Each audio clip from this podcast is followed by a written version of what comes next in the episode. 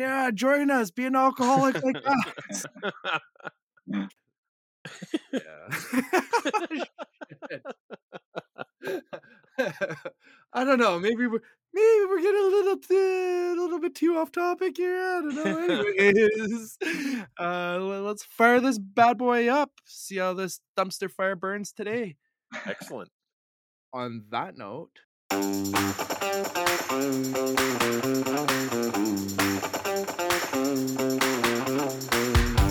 Welcome to another Forge Side Chat, a podcast about blacksmithing, bladesmithing, and everything in between, with a heavy focus on talent in the Great White North. We're talking about uh, Canada. Eh? Today we've got Carter Kenny from Bleeding Hand Customs. He's been uh, playing around with the blacksmithing thing for about five years now. He's in the Ottawa region, and he really has his hands in everything. Bleeding hands, of course. Bleeding Where- hand. Bleeding hand. You're right. Yeah. Yeah. bleeding hand. You do a little bit of bladesmithing. You do some blacksmithing. Do some leather work. But uh, bladesmithing is kind of your go-to, eh? That's that's where you find your joy. That's where it all started. Yeah, yeah. I was Yeah. just doing the uh, doing the old hack, doing the uh, kind of some stock removal to saw blade stuff at 1st Mhm. I was in a little apartment building up in uh, up in Ottawa, like right in the core, pretty much. So it was kind of limited to what I could do. So, Right. yeah, well, I was there about five years ago. So So you were right in. You were bladesmithing inside your apartment. Well, yeah, so much. Like I'll do a little bit of hot work outside. Um, there's like a little bit of a, there's a little bit of a uh, like balcony where I'd set the grinder up. Nothing too crazy. I've got like a little two Yeah. uh, two by forty eight. Yeah, so I was kind of playing around with that, but um, Yeah. there's there's only so much you could do. And when I was in the little apartment, I was uh, probably took about like almost an hour to set up, doing any hot work. Right. Like- like drag my forge out. What did you have like like your own garage in the apartment or something? No, no, it was like a little fourplex. okay. So like the little apartment we had was the only one with like a little bit of a veranda thing, and out back you, No you'd take like a you take a bunch of stairs down, and there's a little bit of a lot there where no one really parks. So I yeah kind of did a little bit of a setup. I'm looking around in big apartment buildings and shit. So Holy shit, dude, Yeah, so that it's is intense. yeah, yeah. And I was Like, had a I'm- little. No one does this. Like, yeah. I'm sure That's I had so an I'm sure I had an audience there at some point. Oh, yeah. No kidding. That's crazy. And I, and I found out actually after I moved out, there's uh there's a guy actually that repairs the anvils there, the grindstone guy. He actually didn't live too far from me. Oh no way. Yeah, yeah. I was like, oh shit. Yeah. That's crazy. didn't have, does uh, you didn't have amazing all- work. Oh yeah, he I does w- pretty top line stuff. Yeah. I'm I'm surprised you didn't have women like throwing their shirts at you from balconies. But like, Well, that's oh the thing my god, too. a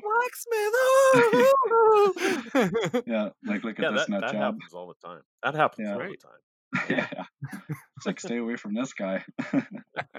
But uh, I don't know. I was actually at at uh, in Ottawa with a with a girl there too. So um, after kind of four years of doing the city thing, um, like I only started doing the knives at the end, but uh, ended up kind of going astray from that and uh, devoted myself. I was on a mission to get a shop. I went and moved back with the parents there for six months. Pretty much didn't leave the Mhm. workplace, just hammered out the overtime like crazy. And uh, in six months, sat down with the bank and was like, "Yeah, this is the place I want." So Sweet dude. Awesome. yeah, yeah, Yeah. Awesome. makes sense. So, are you doing this full time, or is this your? You still have the nine to five, and this is filled No, in I the other yeah, I still got the nine to five, and then uh, this is the five to eleven. I know that. Yeah, What's the nine to five bring you, bud? Um, I'm an industrial mechanic. Nice. Yeah, yeah. So I've got uh, I've got experience all over the area, but I uh, I moved back, moving back to the area. I'm uh, starting a little fabrication shop, so Oh, they right got a lot of lot of handy tools really for my uh, my my line Yeah. of work, right? So Yeah, Yeah, for sure. kidding. I bet you the crossover is just perfect for you. oh, for sure. Yeah, Yeah. diving in Yep. the scrap bin all the time. Yes, sir. Oh, yeah, yeah. there you Now, go. I'm being an, an industrial mechanic that, uh, like a, a regular mechanic, you know, working in, you know, like a, a smaller shop or garage or whatever, doing, you know, like your your daily cars and trucks and stuff like that. You'll have access to you know leaf springs and coil springs and maybe a drive shaft here or there, something like that or whatever. But being an industrial mechanic, that opens up a door to a whole new whack of like bigger drive shafts. Yeah, and, yeah. Uh, your, One of the pillow pla- blocks and stuff. Oh, yeah. Rams and one of the Yeah, place I was work what one of the place I was working at they uh it was fiberglass insulation. So uh actually they have all sorts of ceramic blankets and all that sort of bricks that uh it's like uh container shipping containers full of bricks. Holy kinda was- shit! oh, Was, was a little was a little handy.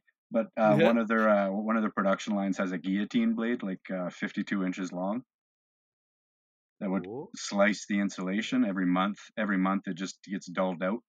So it Yeah. instead instead of uh instead of sharpening it or whatever into the scrap bin she goes. And uh whoa! yeah, yeah, Whatever works, man. yeah, it's pretty good stuff too. Um, some of them, I think they changed the producer who they got it from. Sorry. Um, but uh, at first I did the research and a couple guys are online helped me find the direction. It was supposed to be 15 and 20. Oh yeah. So I've Oh, got quite perfect. quite the pile of that. You got a cat there with you, Carter? Yeah, yeah, you're probably That's gonna hear awesome. I, I can hear him meowing, and I'm just like, oh, cute, cute He's cat. talkative. Yeah, actually, funny story too. He he likes to play around with some of my stuff. I got a little grinder down here that I do like my edges on there. And I came home after work and I hear something myself. Fuck, is my pump going dry or something? I run down to the basement. He must have flicked on the power switch. My little grinder's just going away. Little bugger. He's uh, sharpening his claws, man. Yeah, That's, you yeah, know, that's for sure. yeah. Yeah, yeah, I'm the neighborhood gangster now, bitches. yeah. yeah. so you got a little bit of a setup in your house as well, man? Yeah, actually, I do all my uh, my leather work in the basement. Okay. Yeah. Um, leather work would setup. yeah, that makes Yeah. sense to do it inside, stay nice and warm and comfy, right? Oh yeah, especially in the winter. There, it's it's. I try to get in my shop as much as I can there, but last winter I was pretty much anytime it was minus seven, I was down here just keeping the fire going. So Minus seven. yeah, yeah, keeping the propane guy away. What is it minus? I think it's minus thirty outside right now. oh yeah, yeah, yeah. She's Uh, 23 here. You got the cold snap too. Then Yeah, yeah, we sure did. Yeah. what's it like there right now, Carter? Uh, it's not too bad actually. Minus eleven or so. Got a little bit of snow there, just to finish off the season. Yeah, well, it's, it's all coming to hot air. It's all the hot air in Ottawa. That's why it's Oh, yeah. there. Yeah, definitely. Hey, hey, hey, hey, hey, the political game there, Nick. oh yeah, yeah, yeah, yeah. yeah, yeah. no, yeah, I lived in well, I lived in the city for four years. That's enough city for me for a lifetime. Yeah, No Yeah. kidding. but uh, it's a nice area to actually uh, to be in too. There's uh, there's actually a lot of decent names, um, like Van's Blacksmithing, Yeah. um, Morgan Cohen's, he's in the area. Grant Chambers, yeah. There's a lot of uh, decent names out here, so maybe Well, something in the water. where uh, that's where one of our other co-hosts resides too. Is Nick uh, Nick Verbray, Old Soldier Tool Works. He's Yeah, yeah. out of the Ottawa region. Hey, we never introduced ourselves either, Nick. Um, that's Oh, Nick Walsh on the other line, our other end of the line Right. there from Twisted Steel Blacksmithing out of Red Deer, Alberta. And uh, you've probably got to know me by now. My name's Lando, the Abstract Blacksmith. Follow Yeah. follow us on Instagram under those names, and uh, yeah, yeah. Mine's uh, Twisted Steel 505 on Instagram. Yeah, I'm just bleeding hand customs. Yeah. So where did where that name I come, come from? from? Yeah, Nah. we've been- Ah, we've It's actually pretty interesting too. It's a it's an interesting story too. Actually, I shared it. Uh, think like my one year in, I shared it as a little thing. But uh, it's it's actually one of the main symbols in my mom's uh, coat of arms. oh, crazy! Yeah, it's a pretty cool story. Actually, the story involves a blacksmith too. No way. Well, lay Like- it on us. yeah. Oh, story, yeah. bro. Actually, yeah. So look at the time, how much we got. But uh, kind of long story short, the There you go. princess fell in love with a blacksmith. Um, but the king wasn't having it. Um, basically said like, no, no, there's a prince coming in. Um, you're you're to wed him. So she said, no, no, like this isn't gonna happen. Um, so they had a little feat, uh, little contest. There was uh, three part. So like the first part was uh, maybe like a sword play between the blacksmith and the prince. Uh, the prince had it. Um, the next one was maybe just like a uh, just like a survival survival feat where they had to just go out into the bush, um, survive the night. Whichever had like the best best shelter kind of won the competition. And then the last one was uh, was a series of events where they had to uh, actually run a long distance, swim across the moat, and then the first one to have their hand on the uh, on the castle wins the hand of the princess. So they they start off running. Uh, the blacksmith has a little bit of a lead. He ends up getting to the castle, but he, he can't swim. So he actually takes out a dagger and cuts his hand off and throws his hand on the castle. It's kind of a weird story, but at the same time, you know, he's uh, he's given his his, his hand, uh, you know, his his real love for his work. He basically trades it away, kind of for his hand uh, in marriage with this lady. So you know, it's a kind of a cool story. That's Oh, that's a yeah. insanity. It's cool, yeah. Insanity. I don't know. I don't know of a blacksmith that would sacrifice his hand though. yeah, that's the thing, right? Like fairy Yeah. tale. Fairy tale. A- a- Uh, Actually, I heard that um, something very similar about Ireland and Eric the Red. They were having a race to to Ireland, and Eric the Red had cut his hand off and threw his hand, and he was the first one to touch land. Oh, Right. okay, yeah, yeah, cool. That's Yeah, probably where it I believe, from. and. I could be way, I could be way off, but no, I think I heard that story too. Yeah. Yeah, yeah. So there we go. Things I would not do. I would do anything for love, but Yeah. I won't do that. I'm not cutting off a hand. I mean, how do you Never. blacksmith with one hand? yeah. I'm Well, sure you they do it. could. Yeah. Well, I guess you could, yeah. You know, but it would just make things really awkward. Yeah, what's, yeah. the, what's the hammer called there that you run by foot? Treadle. the Treadle treadle hammer. hammer. Yeah, yeah. Little treadle hammer. There you go. You go. There's Well, a that's will. uh, If there's a will, there's a way. yeah, no kidding. Well, that's an interesting story, dude. That's pretty cool that you're, uh, you know, you you fall into your mom's coat of arms like that and keep that Yeah. kind of alive. That's not it's something you hear.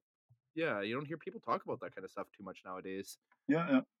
Family tradition and whatnot. It's kind of starting to seems to be washing away as as we go Yep. forward in society. Eh? Yeah, yeah. Actually, 2023, Actually, eh? I looked up our family's coat of arms, and there was a still on it. So I am carrying on that tradition, right? Cheers to that, buddy. I'm hmm. trying to join you, but I can't get the fucking cap off my. I was wondering what you're doing. Yeah, and I've been I've been watching you with that knife, thinking, oh, here we go, another bleeding hand customs We're right No. here. I'm just gonna cut Yeah. the fucking thing off already, man. Yeah. Oh, oh, oh, hey, oh, oh, There oh, goes. Oh, oh! Hey! Oh! Good Did you hear job, it pop good too? I did. Yeah. Mamajuana for the win. Oh god, it's just as bad as the day I bought it. Actually, There's just a bunch of leaves or something jammed in there. Um, some sort of wood sticks. Oh, okay. Okay. Yeah. Traditional Mama Buenos. Um, something without hesitation that this drink sticks, leaves, and roots, cleanses the blood, prevents hangovers, and gives appetite. there you go. I don't know.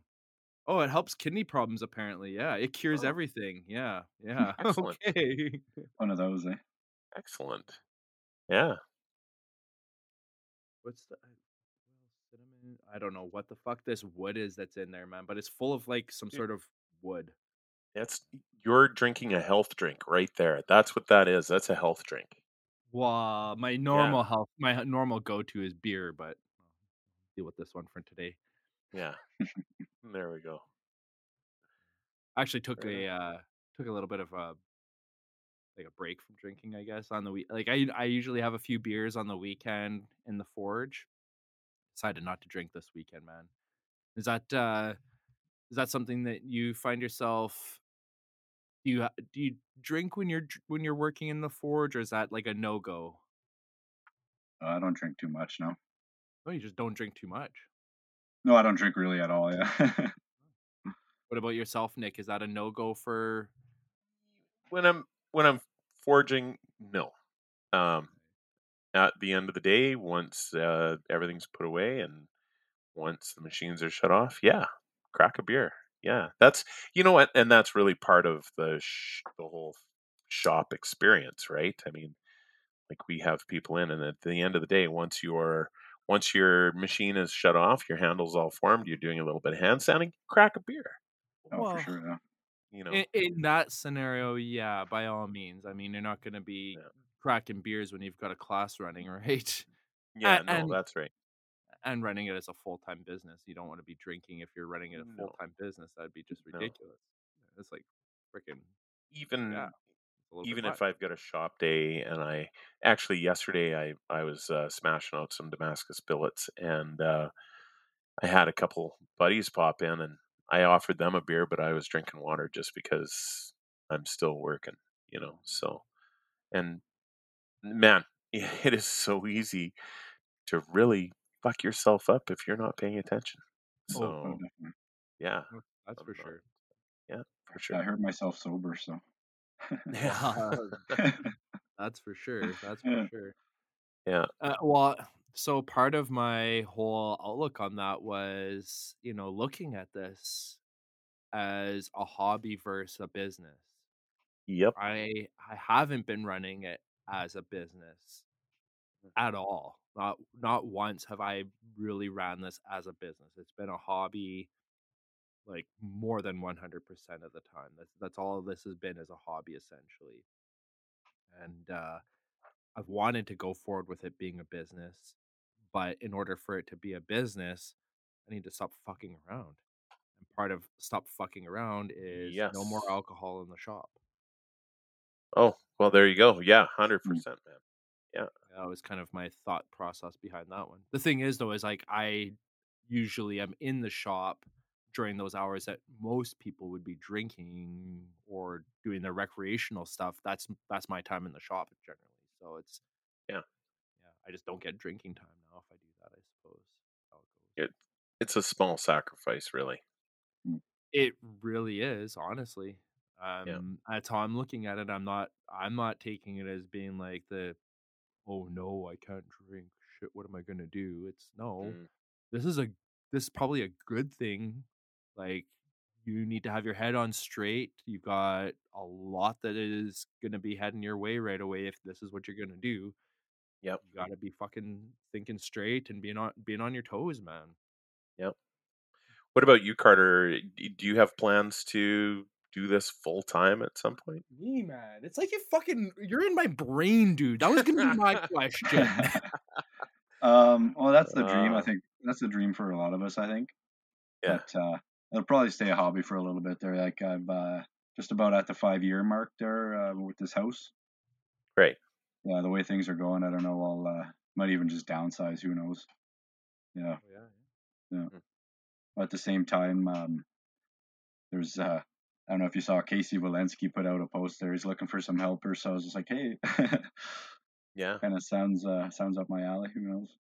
Oh, you're, you'd be willing to relocate like that, no problem, or Well, we'll we'll have a little bit of a talk there, but what he's uh, what he's looking for is you know someone who knows their way around a forge, yada yada. But also at the end, he's looking for someone to uh, to work as like the water jet and CNC, oh yeah, which uh, like Okay. four years in Ottawa, I was at a granite plant, and that's Okay. that's one of their their, their main tools were their their saws, their uh, their their CNCs and their water jet.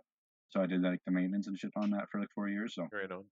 Okay, And that would be handy having somebody that knows how to fix that kind of stuff on your staff. yeah, yeah. You know. No.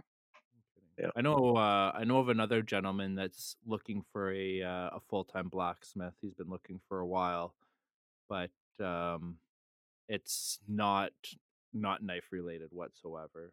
Yeah, yeah. eh? I don't think that would be up your alley, probably. Oh. Oh, who knows? I like what uh, I like how some of the shops are kind of kind of uh, kind of industrializing. Like you got Cloverdale kind of pumps out all sorts of stuff.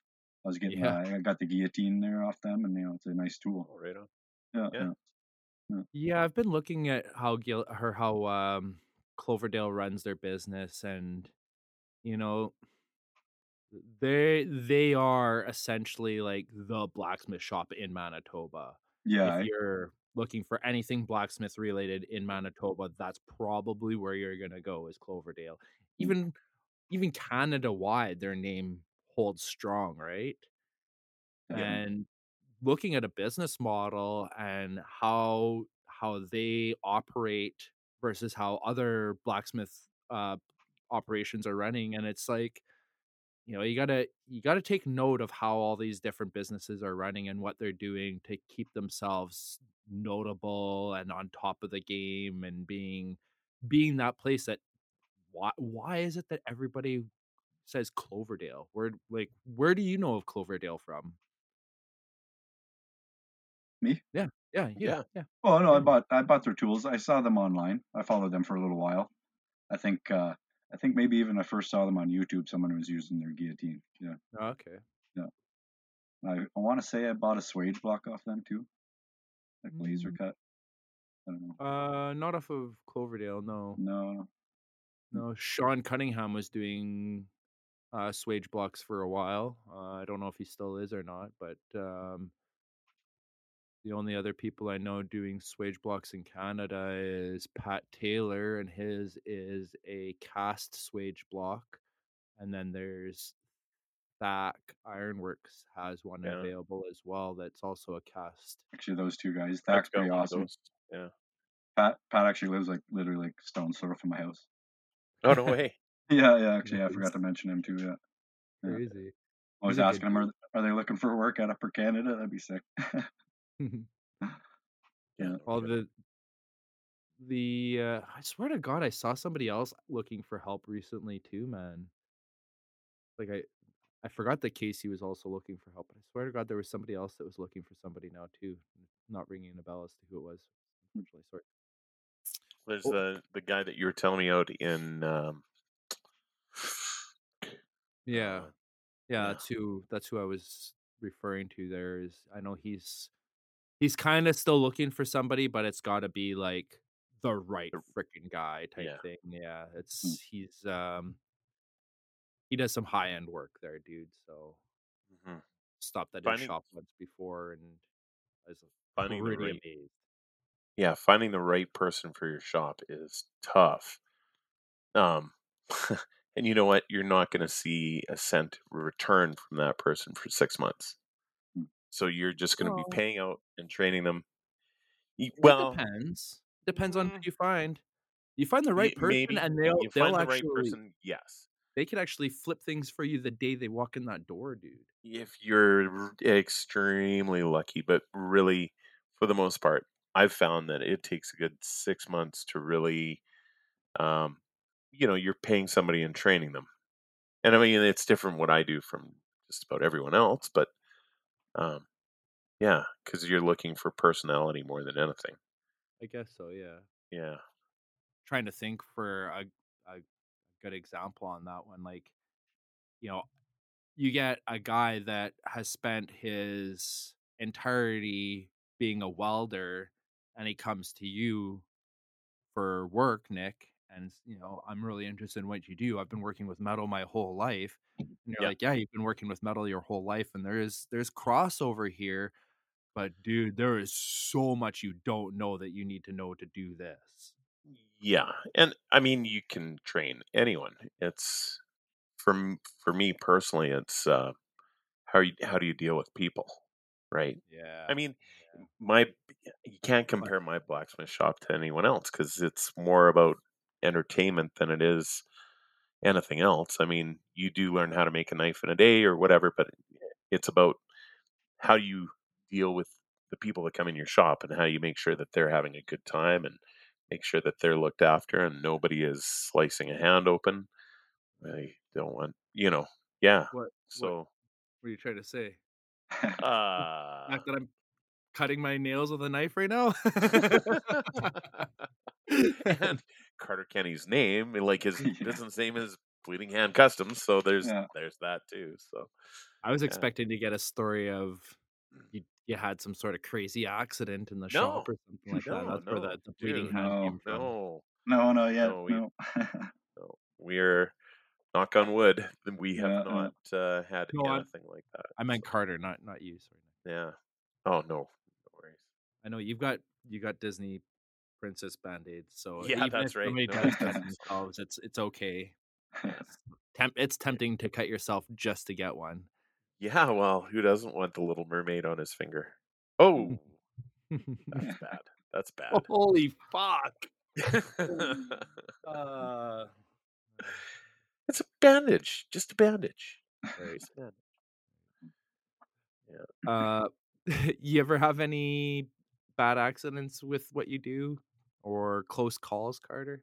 Um, like uh, like in my workshop or in, in industry.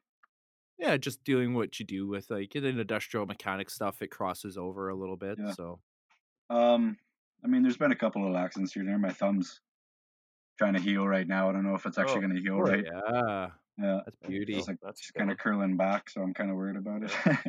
Ah, it she'll just pop off. It'll be good. yeah, just doesn't- it doesn't have a cool story behind it, so That's that's called man nail polish right there. That's what Yeah. that is. yeah. Um, I had a I had an accident years ago that man that sucked. I was making a planter hanger that looked like a giant fish hook. So the eye of the fish hook you hang your planter in.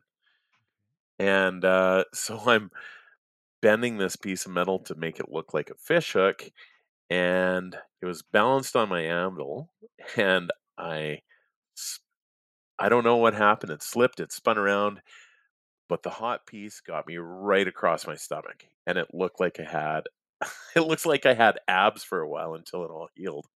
But uh, oh yeah, big scar right across my stomach. It was bad. It was Oh, bad. Yeah. Oh, that must have hit you real hard then, man. If it did Oh, that, burned yeah. through the Well, shirt and everything. right through the shirt, and yeah, I was I was I had a Burned right down. hammer billet fly at my stomach one time before red hot, and yeah. luckily it just it bounced off me, and that was it. It burnt a hole in my shirt, but it didn't actually burn me at all. Luckily, Yikes. Oh, yeah. That would that would suck a lot. Hmm. Yeah. I had a, a recent incident. I tried taking some sucker rod, and I heated it up in the forge, put a little bit of a bend in it so that it was kind of like a a little bit of a U shape on the very end of the rod, and then I could hold on to the the straight part of the rod as as the handle of the tool. And the idea of it was is I had a dish that I wanted to put indents, equal indents on each side of the dish to be a cigar tray Right. and I don't know if it was the fact that the curvature that I put on the rod didn't match the tray. Maybe it it's probably more or less the fact that I let I started working it too cold was really what it came down to. But that sucker rod ended up snapping on me under the hydraulic press, dude. Oh jeez. Holy fuck, dude. My ears were ringing Oh. from the pop it made. My Mm. hand was like I thought I Just thought my hand was gonna explode because of the pressure, like the vibration into my hand. I was like, holy fuck, Yeah. my hand's like feels like it's gonna explode for like a good 10 minutes. I was just like, oh my god, my hand gonna swell up and it just it went the pain went away, thankfully. I've seen somebody's hand swell like crazy because they were an idiot and made an oxyacetylene bomb in a water plastic water ball that blew it up in Oh. their hand. Yeah. Half an hour later, their freaking hand was like three times the size. And that's what I was I was like so worried. I was like, oh my God, is that what's gonna happen to my hand? I'm just watching my hand waiting for it to start growing in size. I'm like, nope, nope, pain's going away. She's good. All right, cool. Back to it. Yeah. yeah. Oh, that's scary shit.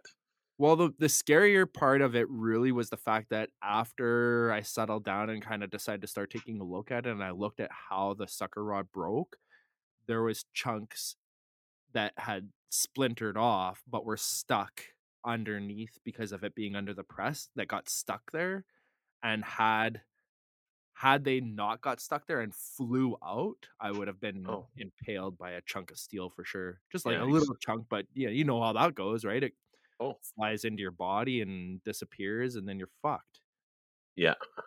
Yeah. a little bit of a learning lesson on me there to not rush tooling and just kind of take my time, build tooling properly, and yeah, like it, that that rod when I put the bend in it, it should have had some backing to it, but it didn't have any like flat backing plate. So when the press was coming down on the on the bent part, it was only hitting the upper portions of that U, and the Right. lower portion of the U was like down below. So it was essentially it was probably trying to flatten the U out is what it was trying to do, and then that Right. force ended up snapping it.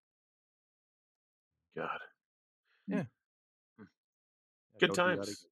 Yeah. Hmm. Well, yeah, I, I share this with the hopes that people learn from it a little bit, I Yeah. guess, you know? Like, yeah, it's Oh a yeah. dumb mistake on my behalf, and somebody with more experience is probably shaking their head at me big time right now. Somebody with lesser experience is probably going like, "Wow, I'm glad I heard that because I would have never thought that," right? I find that those mistakes that you make are the experience that you, you get to not make those mistakes again, Oh, for sure. right? Yeah. Um, unless you've keep got those somebody close calls, close calls. Yeah. unless you've got somebody that's there that's telling you all the close calls that they've gone through to help you Well, learn that, and even then, so still gonna make your own. hopefully you hear those stories from people that are telling them and two you know applying those stories correctly that's kind of the you know learning from them and, and applying them so you don't have to make those same mistakes Well, I think I think we should take less shame in my mistakes and be more Oh. open about that kind of stuff, man. I think I celebrate my mistakes because I, sh- I show everyone in my classes hey don't do this because this is what happens don't do that because this is what happens Oh yeah. so Yeah. yeah. It's been like it's been like two and a half months there with this thumb. yeah what would you do to it? Well, actually, yeah, well, on that note, I'll tell it because uh, it's a good one to know. Um, I was making some uh, some banding actually for one of my anvil stands.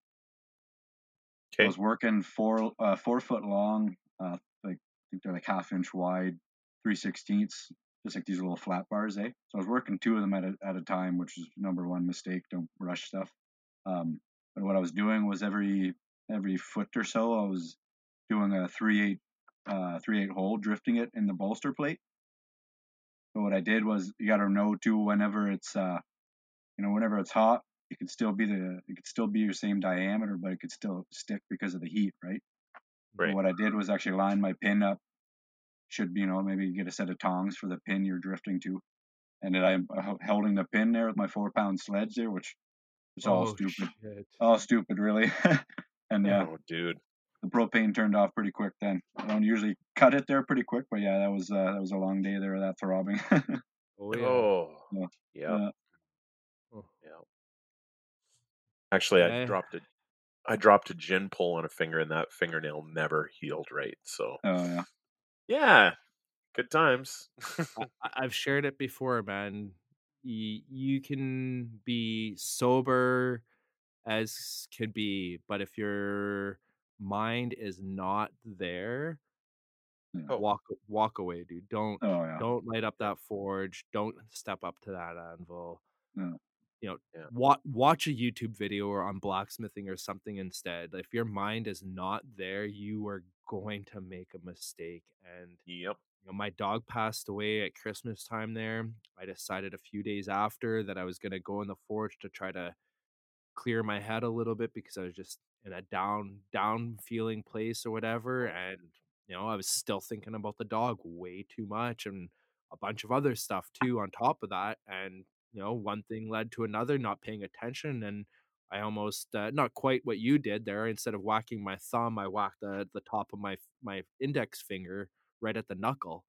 Hmm. Fucking walloped it good, man. Thought I broke my fucking Oh. finger. I was sore Hmm. for over a month, dude. I almost Yeah. fucking puked when it happened too, man. I was like, and- like you said, fucking propane went off right quick, dude. Yeah. Yeah. fucking doing nothing else. Oh. Hammer Oh. across the shop, and I was fucking cursing and swearing, and my neighbors were probably like, "Oh my god, Lando's dying." Hmm. Yeah. Man, when when you hit yourself and it and it throbs, like you can feel your pulse in your finger or whatever. Oh. yeah, That is the worst feeling Gotta love it. eh? ever. Oh my god. It, you know you're yeah. alive.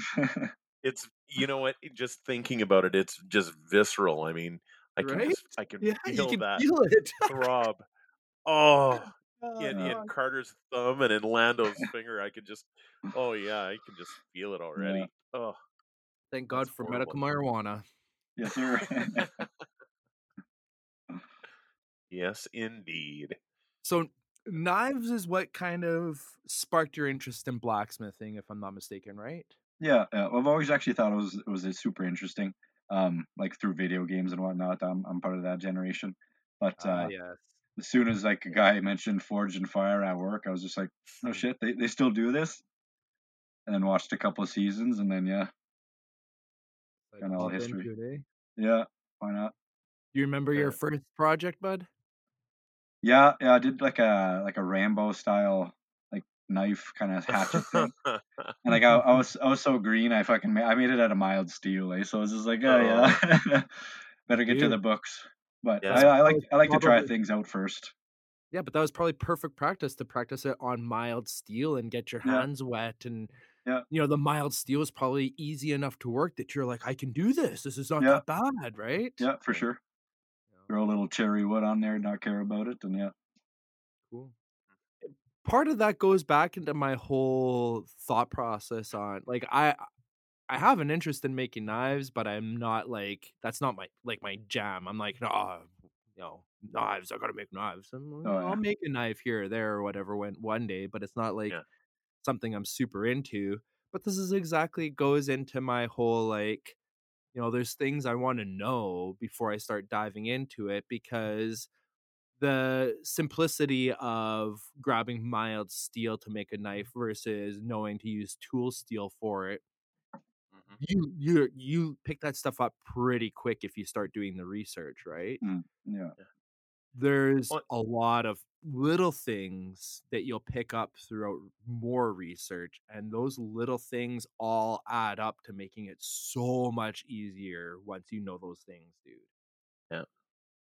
Y- you know i mean and that's the good thing about the time that we live in there is so much information out there and mm-hmm. you can access it so readily i mean Oh, yeah. who here hasn't been to youtube university to learn a, something about steel or knives or tool making or whatever um, actually i have a copy of and it, every knife maker should have this book it's called uh, knife engineering oh and i'm pretty sure lawrence lake has it over at maritime supply Yeah, maritimeknifesupply.ca, man, or .com. You can go pick up that book. You can pick up 10 packs of belts and save 10%. You get one for free. You can use the code FSC Kiln and save yourself $100 on Paragon or Evenheat Kilns while you're at it, dude. Guy has the best selection of tool steel, belts, anything that you need when it comes to knife making. Carries Brodbeck grinders, the dude is the dude of Canada, man. Go hit up Lawrence at maritimeknifesupply.ca. Tell him to take off. Take right off. He'll, he'll know where that comes from. Yeah, yeah. take off ten percent. Take off ten percent Take off- FSC. So that, that, FSC kill. that, oh, that's oh no, 10, that's that's ten percent on the belts. That's Yeah. not oh, 10% is the Twiller. That's Forge Chat 10. wait a minute. But if you buy ten, if you buy nine belts, you get one for free. That's ten percent. That's that's 10%. You're right. There's ten percent. Okay. Yeah. But you can you can use the code ForgeChat10 over at twillerlindsay.com Yeah, on orders fifty dollars or more and save yourself ten percent there too. Yeah. So or FSC kiln and get hundred dollars off on a kiln. that's At that's a Maritime. maritimeknifesupply.ca. Yeah. We're mixed. We're, we've got our We're like totally mixing them up. yeah. we're totally Them. maritime. They should just work together. They should be on the same page. Yeah, really. yeah. Where do you uh, where do you get your steel? Do you, you? I know you were talking about that great big guillotine blade that is fifteen and twenty. Um, do you use mostly recycled? Do you buy new stuff? I see you've Um, made some Damascus. So. Yeah, all really depends on what I'm doing. Um, whenever I do buy steel, I definitely head out to uh, to Maritime. But um, yeah, it depends what I'm doing. I this weekend I practiced a little bit of forge welding, so I was doing uh, just mild steel body with uh, with leaf spring. And Right. what uh, what's good is I know enough people uh, that work on their cars and stuff. I get I get decent amount of springs, and they're they're not Awesome. even used. So it's- I like to use this the coil spring not used. So Yeah, Right. yeah, Yeah. for sure. Yeah. Yeah. I've um, I've never tried. Oh no, that's well, okay. So I've never actually tried forge welding 50 5160, aka leaf spring. I've never tried forge welding that on it's like on my own type thing. I have a piece that I got from somebody else that was twisted mild steel 50 5160, aka leaf spring. Um or leaf spring aka 5160 i don't know either way Yeah. it was uh, a twist damascus piece that they gave me and i started forging it and i don't know maybe i was forging it too cold or something like that and it started delaminating on me like crazy and i was Oh, like oh fuck, i don't Mm. know what i'm doing but I've heard through the grapevine that 5160 is like one of the hardest steels to forge weld. It's pretty tricky. Yeah, it like almost Yeah. doesn't forge well to itself. I think. Yeah. Yeah, that's the one that it well like not forge weld to itself pretty much is what I've heard. Yeah, yeah. Yeah. mild, it's actually it's not too bad. Okay. Yeah. Um, no, I mean it would make sense. you go. Mild steel is uh, pretty pretty basic there. So Yeah, yeah. So, what are you running for a forge to uh, to do that forge welding? Um, actually, the beginning of COVID, I uh, I upgraded my little crappy um, compressor unit I made. Actually, it wasn't too bad. It got steel warm with the uh, little uh, Zoeller style burner, Venturi. Okay. Uh, I upgraded to uh, made myself. Uh, I think it's like 15, 15 deep, nine wide by ten high um, ribbon burner. Nice. Oh, And right I, on. I, I built it on a base of brick. So it's on. It's a pretty cool little unit. It gets it gets pretty on. hot. You're running propane with that or natural gas? Uh, propane. All Yeah. right on. There are a few There you go. people out there running natural gas, but propane seems to be the, the way to go. Are you? Yeah. I can't Yeah. remember. Are you on natural gas, Nick? No, we're on propane. Uh, we just have uh, we have one of Sean Cunningham's uh, Right. forge, and then I've got my first forge. I still use that from time to time, and uh, I just bought a, a horseshoeing forge because they they don't seem to build up scale near as much as uh, as you know Sean's does, or a lot of forges, and mainly horseshoeing forges that they're forge welding mild steel, so you can't build up a lot of a lot of you know that slag and, and Hmm. oxidation. Yeah, very non-oxidizing flame. Interesting. Yeah. Yeah. Just a high high mix of propane. Um, yeah, very small venturis, and yeah, it Interesting. seems to it seems to get hot enough, but because the interior though those things are really quite small, so so you can still build a lot of heat and uh, not have a as nearly oxidizing flame. Yeah. Small, So, small yeah. enough. You got to be careful not to touch the sides. Uh, yeah, yeah, yeah, yeah. And I never have a problem touching the sides anyway, so we're good. Yeah, We're good. I know. We heard that before. Ah, yes. what what other uh oh oh tools tool t- t- uh, tools tools tell me about your tools what other what other tools you running buddy you mentioned you had a 2 by 48 Yeah. Um, right now I've got two anvils. I've got uh, is it a 150-ish Trenton, Oh, Nice. nice. and then uh, actually a three 350, and it's it's a it's unknown. Oh, okay Actually, pretty cool Oh. stories. Pretty cool stories to both of them. Actually, the uh, the Trenton, I had I had one actually before that too, but my neighbor kind of brought me over to his place. He says, "No, I got something I think you should check out." So he pulls out of his container an anvil that was broken in half. No way So what they used to do in the back back in the day, I guess, was actually drill two holes through the top and bottom. I don't know how, even how they did that, but uh, and basically just like slap on some hinges, and like anvil's good to go kind of thing. But I, I got it, and the whole thing was rickety rockety. So I said, okay, well, that's not going to do. So when you ended up- say it's broken in half is it broken in half like the top and the bottom came apart Yeah, yeah. The top on the bottom, the Trentons were uh, were put together. I think three pieces. Like the base, yeah the base, the body, and then the top plate. yeah and they uh machine welded the the waist that makes sense okay they were notorious for breaking eh so so i ended up um cutting the little hinges apart taking the the, the pieces out and then uh, just grinding a bunch of 45s on it actually re-welded it nice all right. Yeah. did that after hours at work it was pretty fun like heated it right up uh, welded it and then set a big ceramic blanket around it let it cool down Mhm. Nice. so Did that was the workhorse for a bit What did you weld it with? um i did a uh, what is it like a 60 10 core uh 70 18 three passes and then just filled the rest mig No way. yeah Oh, and somehow it like lost weight. It was supposed to be like it was at pour it was like 151. I weighed it was like 149. So, it's, you know, whatever. it was it was just one of those one of those fun things to do.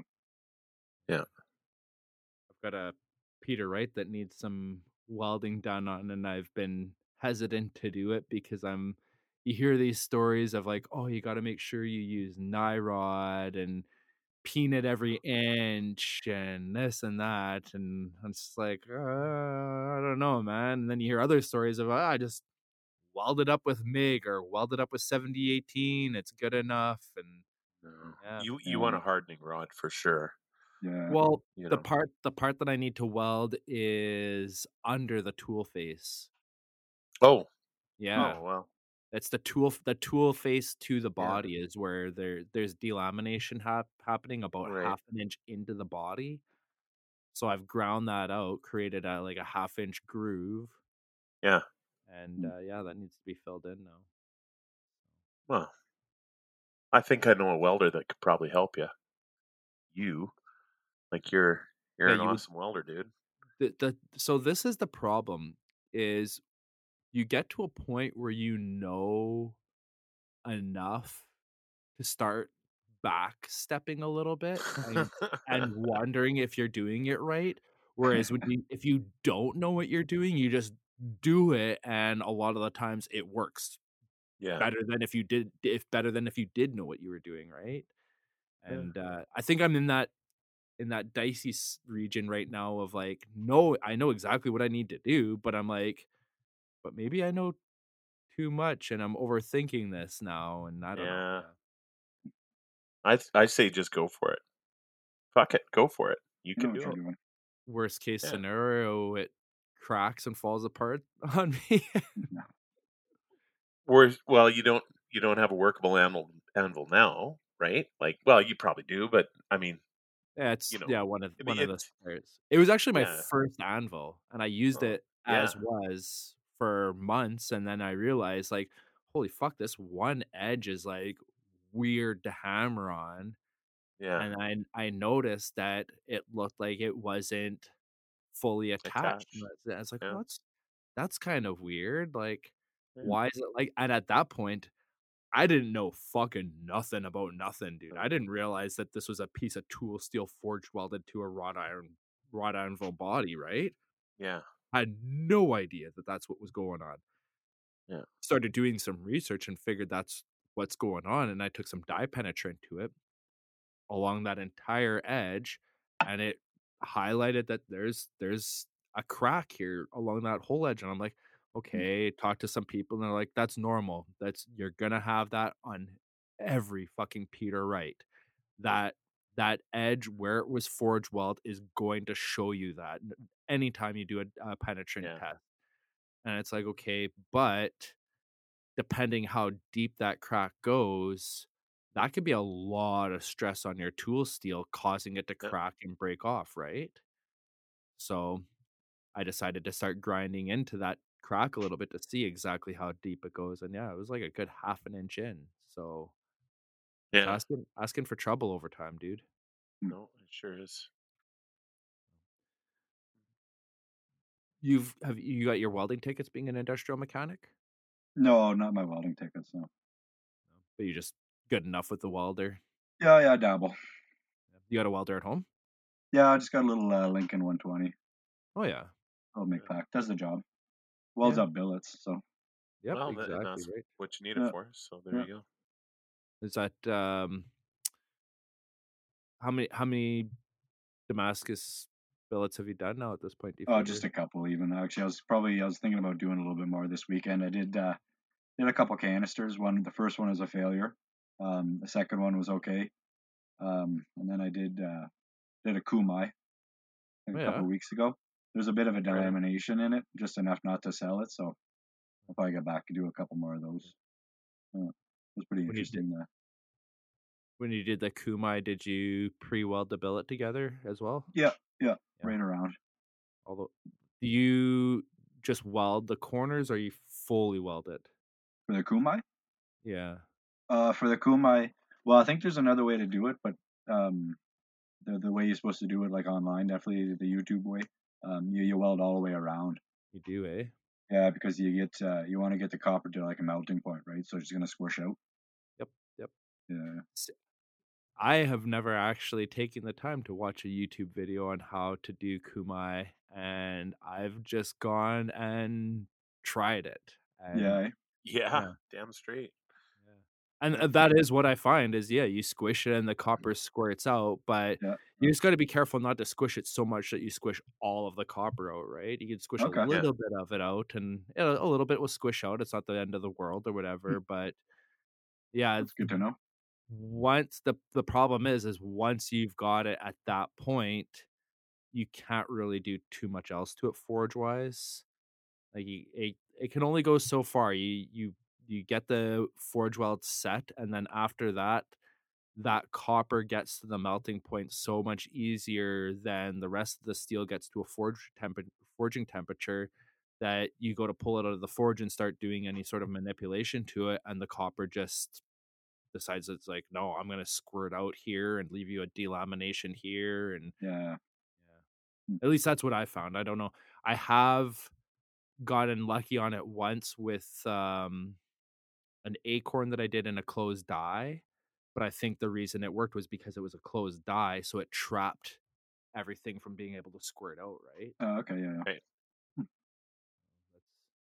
yeah, There's my actually- input on that. There's a guy too. I want to try one um, where he actually takes the out the outer jacket and dimples the inside of it. So whenever the copper actually set in there, so you'll get a little bit Right. more of a wave. Uh, Right. It looks pretty sharp. So he dimples it when it's after it's forge welded or before No, it's forge welded. Before assembly, before he assembles the billet, he'll take his two outers and dimple the insides. When he when he smushes it all, Oh, welds it together, and then forge Oh. welds it, the copper actually kind of supposed to push into these little yeah. cavities and he Well, showed the finishing result and it looks pretty wicked. That's something that I was uh, talking with um, Alex Norden about uh, from Valhalla Ironworks is um, being able to use copper to fill in voids. Um, and I kind of saying something here that I kind of wanted to keep it a bit of a secret, but I'll, I'll spill the beans. Somebody, I, I'm I'm never gonna come forward with it, and if, even if I do, somebody else is gonna do it better than me, anyways. But cable Damascus with Yeah. copper, mm. Oh, yeah, yeah, huh. yeah. unwind unwind your cable, throw a little bit of copper in there, wind it back together, forge weld it up. The copper is gonna fill in the voids. It's gonna look fucking amazing. You're welcome. Copper wire? You. No, You could put Uh, copper wire, no?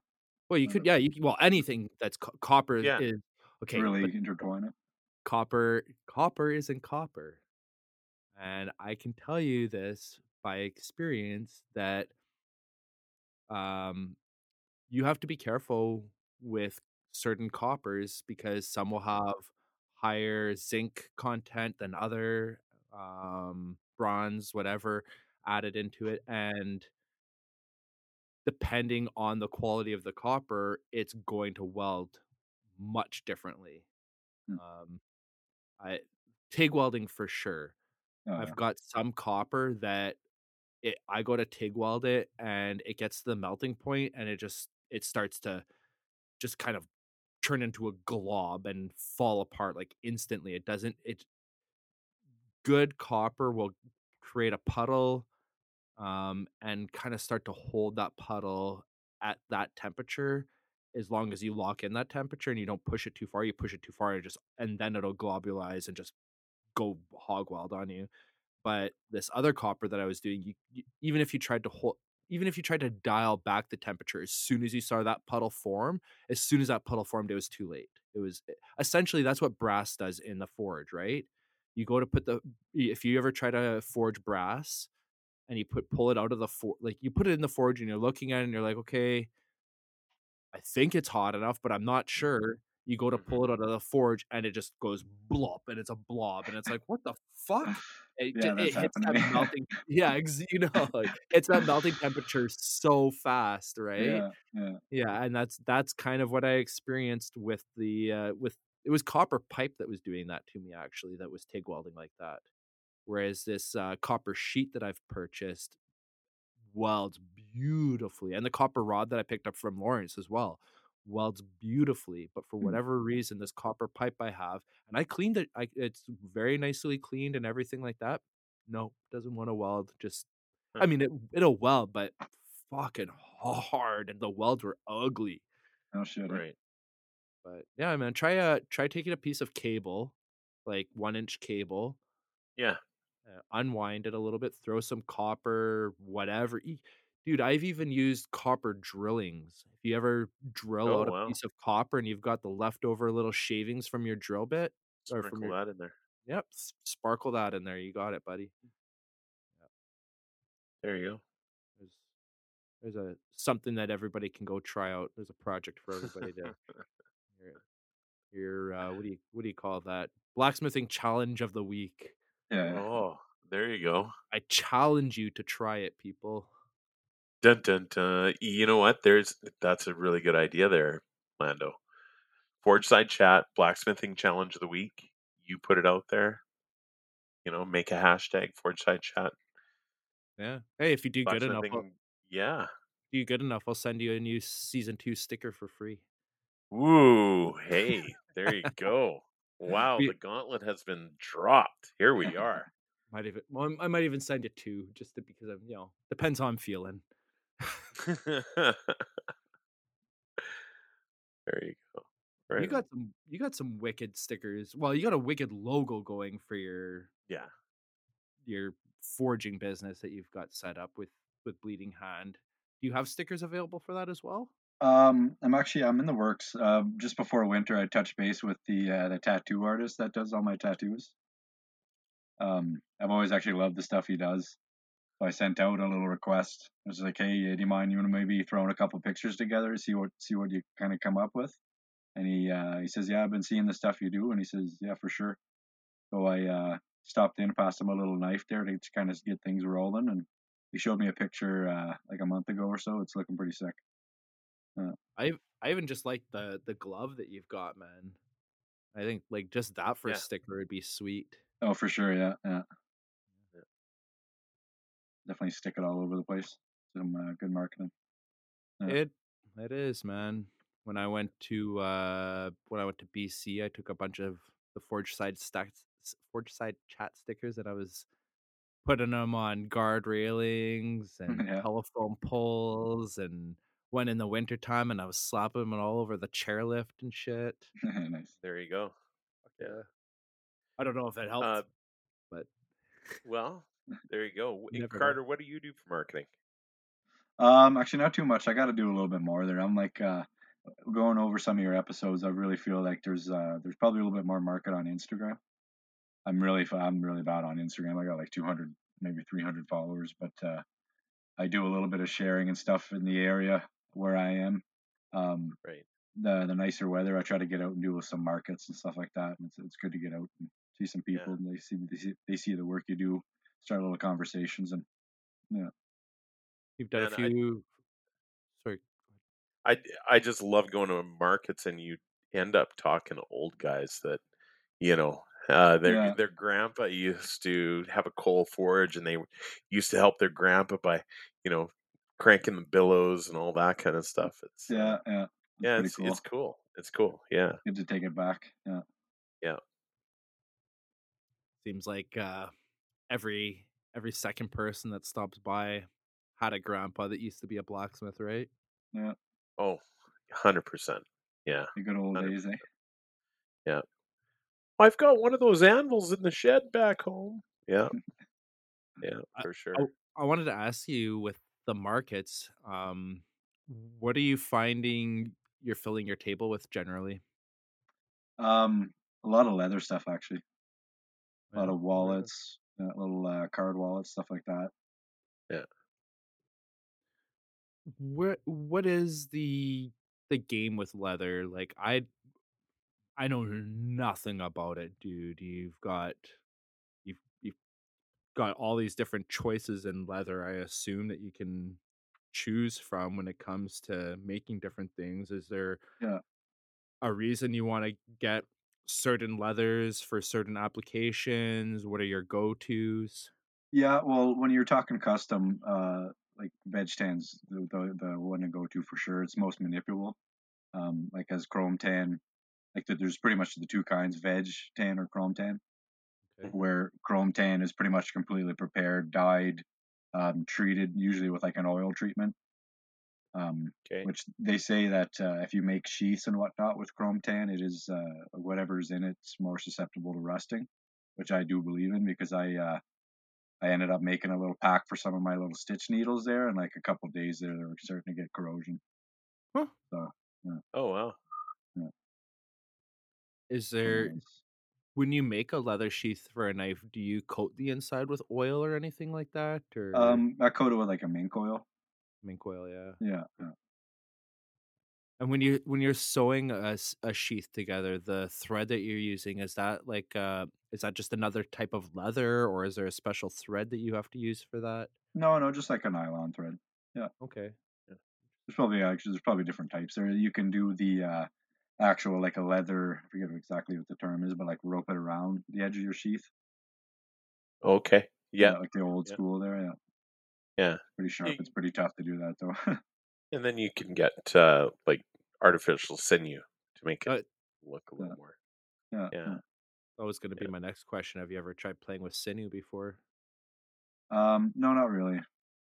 I- Mm. I know from my uh, childhood background living up north, that was that that's what all the native people used to make all their leather goods out of was Yeah. they sewed with sinew, right?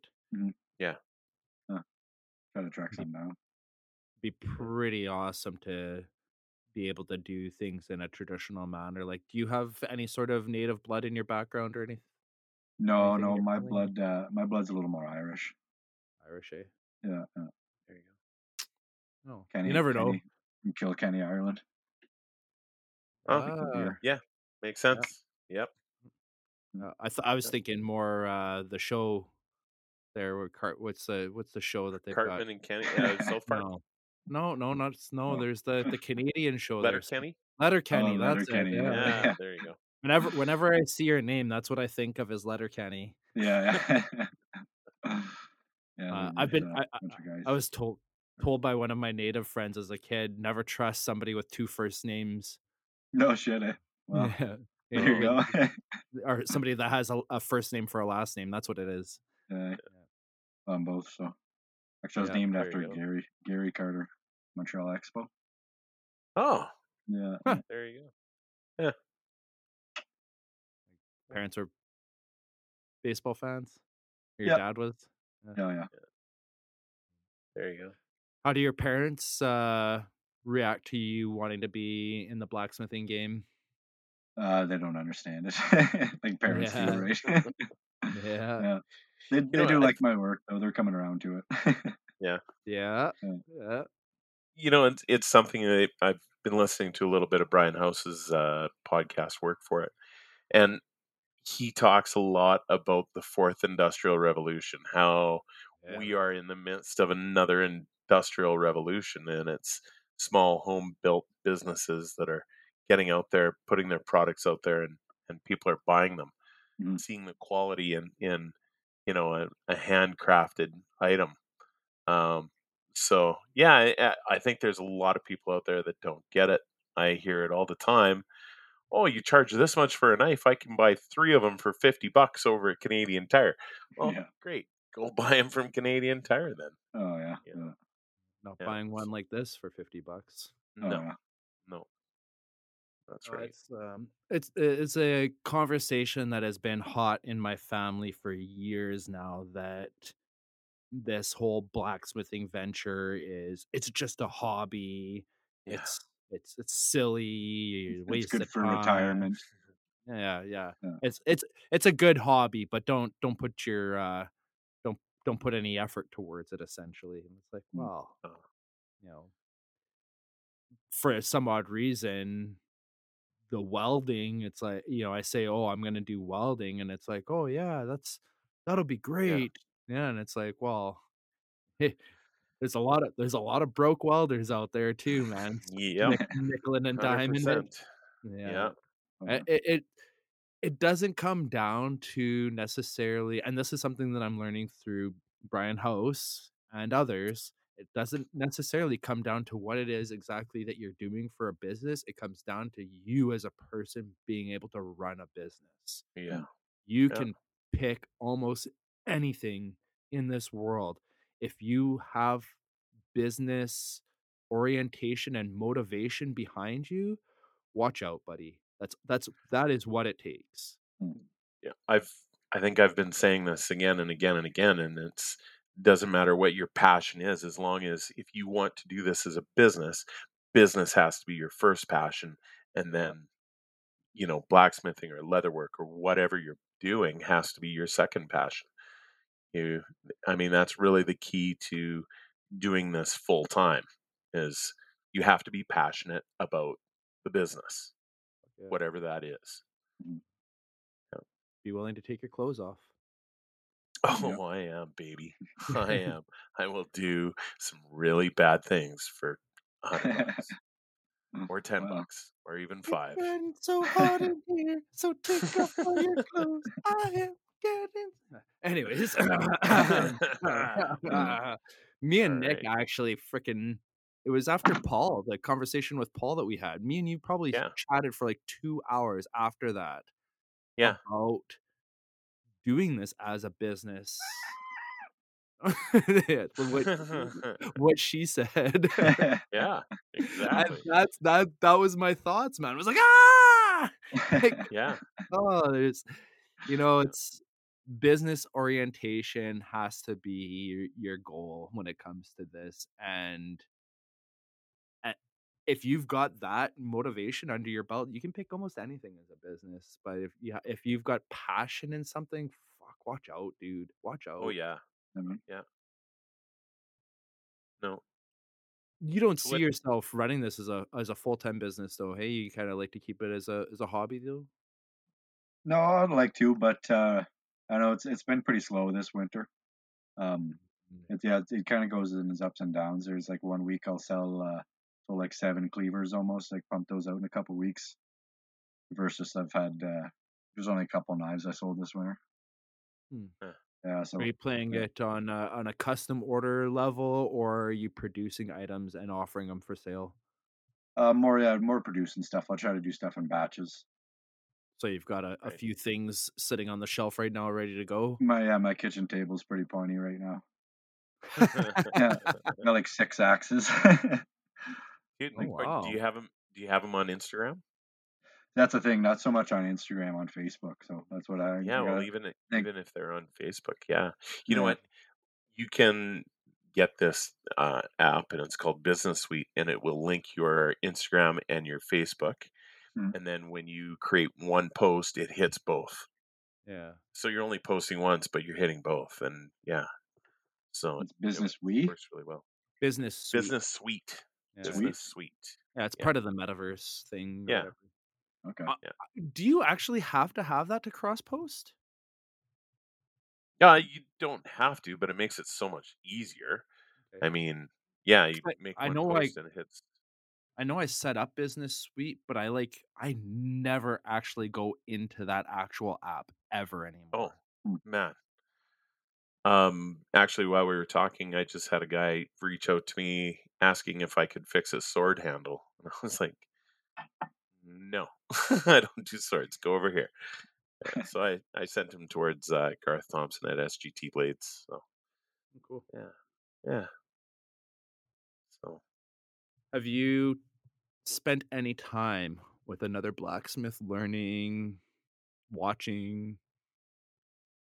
Um, actually, not so much. I wish I did, but um, there's plenty of uh, plenty of guys I've got good feedback off of. Like Pat's, uh, like I said, Pat's around the corner. Um, big shout out to my buddy Hal up in Ottawa. He's got a nice old press and a and a knife oven. So when I was actually doing my first little batch, um, I went up. He uh, invited me over just to kind of check a little bit on the heat treat. Um, and then I, I left one kind of blank, so we did a heat treat with his oven and I was just you know just a little bit to compare, and I brought that home. And it was uh, it was an awesome help. You got a big shout out this week from Henshaw Blades, wasn't it? Who did? There's somebody this week that just threw out that you were. They thought you were doing some really good work. I don't know, probably not me. I don't know. It was Carter Kenny Oh yeah. Bleeding Huh. Hand Customs. Yeah. Yeah. Maybe you just get it so often that. Oh, maybe uh, maybe Darcy.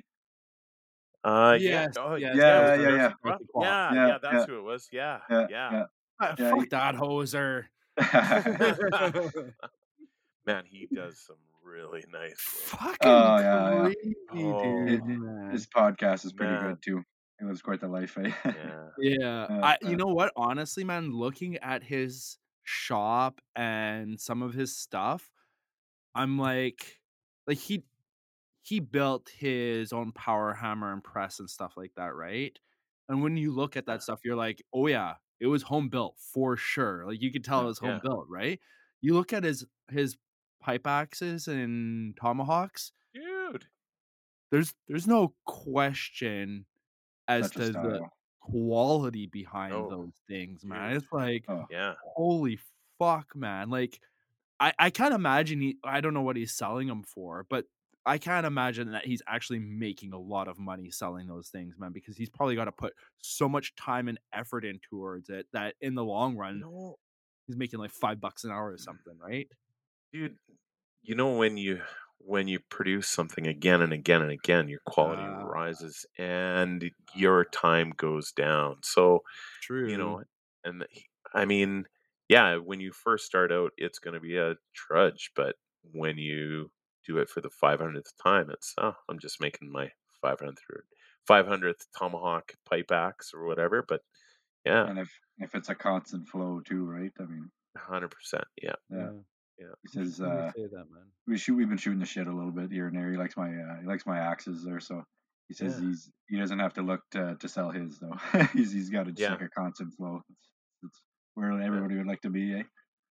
well yeah you know jesse lambert is in that same position so and Uh, good for him that's awesome You pounding everything out by hand, bud? yes, sir. Yeah, no yeah. press, no There you go. no power hammer, nothing. No, eh? no, not yet. I What's your I'll get around go-to hammer? Tell me your your favorite hammer, bud. This is Nick Verbray's Ooh. question right there, bud. Yeah, that's a good one. Um, actually, one of, my, one of my recent ones is a go-to one. You like that one, but uh, probably my most used is uh, about a four-pounder from uh, XB Forge. Oh, really? Oh, Yeah. nice. Yeah, yeah. No, fucker does a good job. Nice. Yeah, Right on. good to that. good job Awesome to hear that, man. Yeah, There's yeah. yeah I've I've heard uh, lots from XB in the recent history, uh, or recent past, I should say. awesome I'm, I'm happy. I'm happy to hear good things about his work, man. That Yep. that yeah I hope, I hope that makes you happy to hear that, Aaron. If you're listening, buddy. Yeah, buddy. Cheers. Yeah, keep it up, man. Actually, we did a little trade-off too. It was good. I didn't pay too much for it, so that's why I mm, love. Awesome. It's all about bartering too. You know, meeting people and perfect yeah Yeah, yeah. Yeah. Actually, I think he probably gave me the probably biggest fucking challenge yet. I don't think I told him that, but he had this like odd little shaped key starter, like for his SUV, and it was old, and he couldn't replace it. So he's like, "Yeah, you want to make like a leather case for it?" And it's like this fucking weird shaped thing. So I ended up doing it, but Oh, great. Yeah. yeah Yeah. There you go That's a that's a deal. yeah, for sure. a little leather work. But I threw him in a little bit, a little bit of cash there too. But Yeah, Yeah. excellent. So, um, what else? What other hammers do you got? What other what other Um, tools do you have? There's a lot actually- of tools. Actually, I was actually I was thinking about it today too. Actually, I got a wicked score when I was in Ottawa. Um, I was always on Kijiji there with a little bit extra cash, and there was a lady that was selling her. I think her- I don't know if it was ex husbands or ex boyfriends hammers. Anyways, she was selling the whole lot, maybe twelve hammers for like a like 150 bucks, eh? So I open up the Nice. I open up the pictures. There's there's five Peddinghaus hammers and like Oh, not not even touched, like brand spanking new. I'm like, uh, I'm on my way, kind of thing. Oh So I went, god. I went and picked those up. No haggling on the price, right? Like 150 bucks. I was, you know, I was killing it. So brought them home. Yeah, they're pretty nice. That's awesome. Yeah. Yeah, that was a good steal. Oh, I had a I had a student come in this weekend, and he was telling me about a blacksmith in Ponoka, which is about uh less, a little less than an hour away from Red Deer. Wait, it's called Ponoka. Ponoka, yeah, I always I that's where always the thought it Ponoka was. Stampede is every year. I always Yeah, thought it was great. po- Pokanoke. Poconoke, no, That's my dyslexia. yeah. Anyways, sorry. A- anyways, uh, older blacksmith broke his sternum. Can't swing a hammer anymore. So he is selling off everything. He's oh man. He was showing me pictures of tools, and uh, yeah, it, there's a lot of tools up there. Uh, So tools. yeah, yeah. Um, there's you know um, leg vices, and there's a 25 pound little giant there. There's hammers and tongs, more hammers, more tongs, swage blocks, you name Okay, it, everything. real quick, real quick, you guys. Your shop's on fire right now. You have the ability to run inside and grab one item. What are you grabbing? Ooh. I'd roll up my bay door there. Just like push the 350 pound anvil over because that's all what I could do with it. Throw a strap around it to the truck and Oh, drag it out. That's a tough one, dude. That's a It tough is, one. I know. Es- Especially when your shop is loaded, dude. When you once you start getting to the point where you've got lots of stuff in there, I don't know. I'm starting to realize that a lot of these tools are replaceable. Like Yeah. if you would have asked me a year what I wanted, what I would save, it would have been, um, it would have been my Canadian Giant.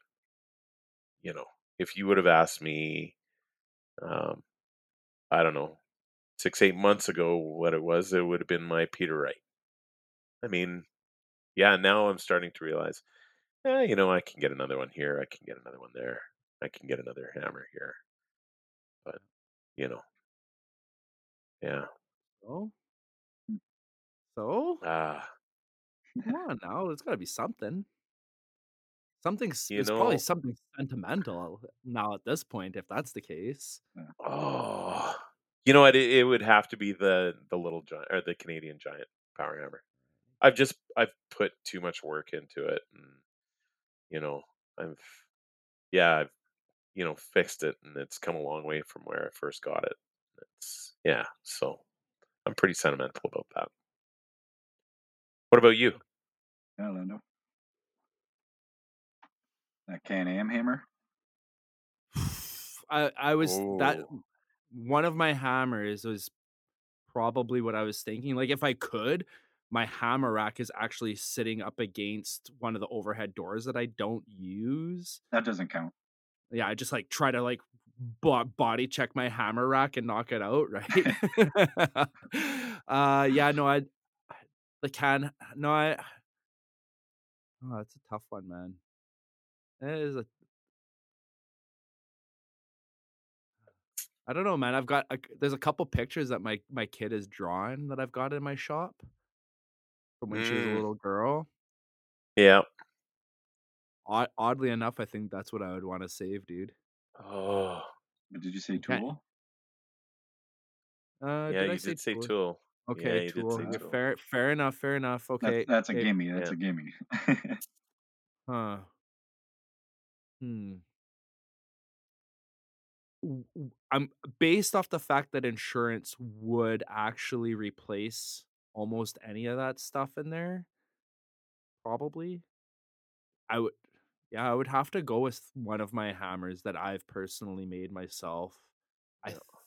think if I'm not mistaken, there's one of my hammers in there that I've made with somebody else. I'm trying to remember which one it is now. I've got it written down on my list of all the things I've made. That that's that would have to be the one I'd go for. Hmm. hammer that I collaborated on with with my buddy. Good there choice. Good choice. Yeah. Yeah.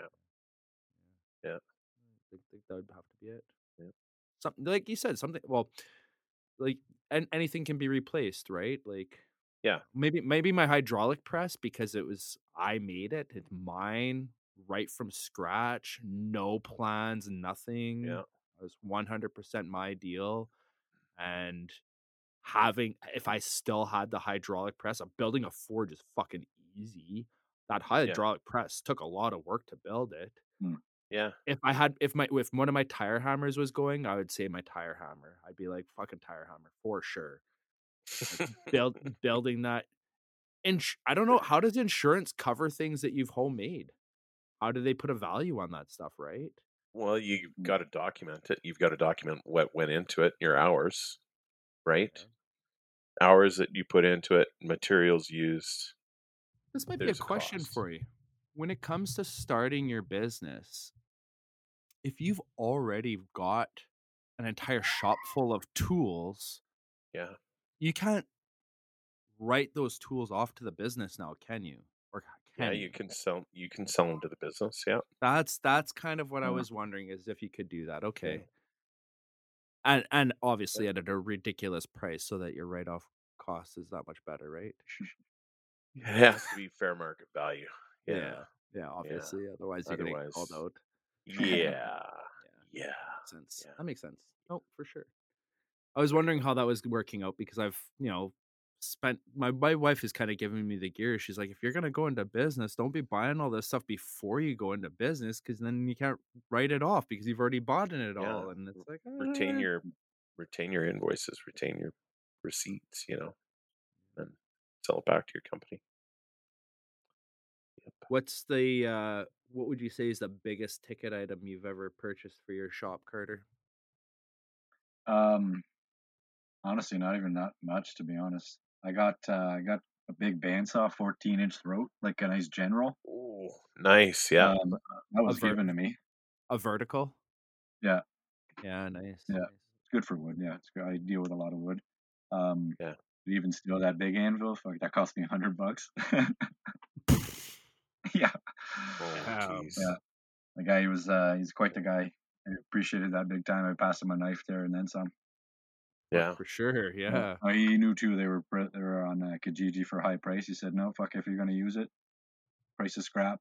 But I think he can I don't think he knew what the uh, scrap price was there. He calculated it there. It's like seventy bucks. Fuck. I was like, no, Actually, no. no. no, uh 300 bucks in scrap price. That's right, dude. Yeah. Cuz it's it's one no, it's it's 270 a ton now in Winnipeg. Uh, yeah. A couple weeks ago was 180 a ton. Uh, A ton that's 2000 pounds, right? So do Yeah. the math on that. Two Yeah. 2000 kg, it's metric ton, right? No, 2000 pound. 1000 kg. Hmm, okay. I'm going to shut up then. I could be wrong. It's 2000 pounds.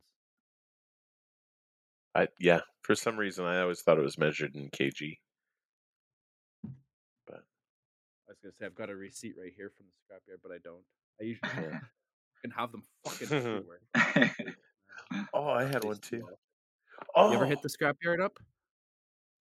to buy stuff. No, to sell. what? Yeah. Taking taking scrap. Taking scrap. Uh, like an odd here and there, but uh, a lot of the places around here, like some places I heard you can go in and buy a little bit here and there, but like they're super strict Yeah. around here for selling to people. Yeah, the they Yeah. scrapyard here is like no go. No, go yeah, yeah. Um, but no, here and there actually. Um, uh, funny enough, it's it's right beside the the exotic wood store I go to. So here and there, I'll make sure to take a trip. Oh, right on. What Yeah, do you uh what do you buy for exotic wood? Let's let's Um, compare wood. oh, I've got uh, I've got like I counted. I've got like forty two types of wood in my my shop. Holy oh, really? What's Yeah. what's your what's your rarest wood? What's the what's that Um, one that is I don't know if I say it right, but it's Litcum Vitae. It's like Oh, the, the hardest Vitae. hardest wood. Yeah, yeah. Yeah. like Get a the nice big Vinte, piece like that. Oh, it's hard. It's like steel almost. Yeah. Wow. I've got I've got a decent pile. I've got a bunch of burl there too. I've got uh, I've got all the setup for stabilizing. I just got to boot myself in the arse to do that too. Tell me about Right it. on. Yeah, Yeah. yeah. I bought a vacuum chamber to start doing it, and to be honest, I'm like, I, am not happy with myself now anymore about buying it because I'm like, why? Why did you do this, dude? There's guys that do stabilizing for a decent deal. You're not gonna save a shit ton of money by doing it yourself versus the time that you're gonna have to put in towards it. It's not what I want to be doing. I Yeah, don't want to be Yeah. doing woodworking really necessarily. I mean, I Yeah. partially somewhat, but at the same time, it's like, no, I'd really like to keep my focus on my metalworking, not Right. I or I've already stretched myself thin by dabbling in blacksmithing and welding. Start adding woodworking to that, and it's gonna be like, Yeah. holy fuck, buddy! Like, I'm gonna Yeah. need three separate shops, man. yeah. Dude, As it is, I'm already starting to fall into that. Yeah. Yeah. That's like me and leatherwork. I've already found, fell down both holes there, so it's it's getting pretty deep.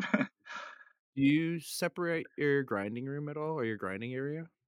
um, no, I got to do a little bit more in my shop. I've got like a hot end, and then my other yeah, like my anvil, my my vice, my block, and then the other end's just my my bench.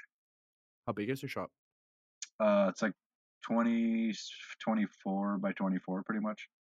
Oh yeah, nice. Yeah. Nice. He, heated floor too, Oh, which which kind which kind of in the long run, if I want to go for hammer or shit, like it isn't good, right? So No. Yeah, yeah. But, Unless you uh, can find a spot on the floor.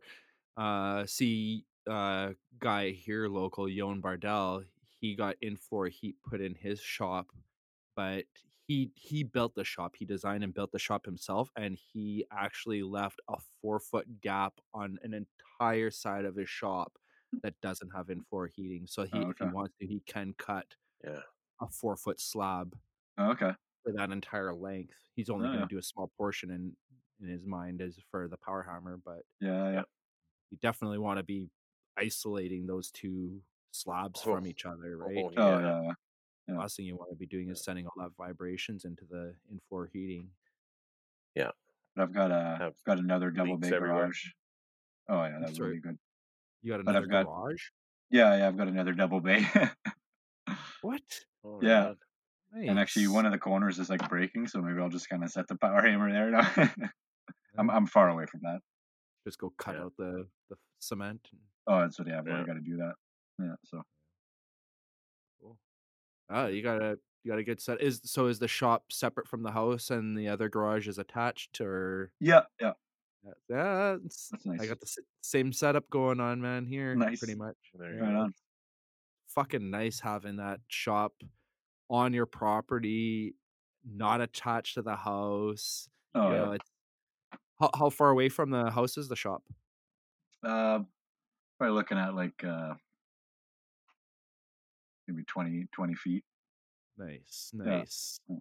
Mine's mine's a little bit further, which actually kind of makes a, a pain in the ass because it's like, you know, oh, I forgot something in the house. I gotta ri- eh, when it's minus forty, it fucking sucks. Or if it's pouring yeah. rain outside, it fucking sucks, right? You could dump on the snow or something too. Yeah, Yeah, yeah. Uh, usually, if it's dumping snow, it's usually not that cold outside. If it's No. yeah, yeah.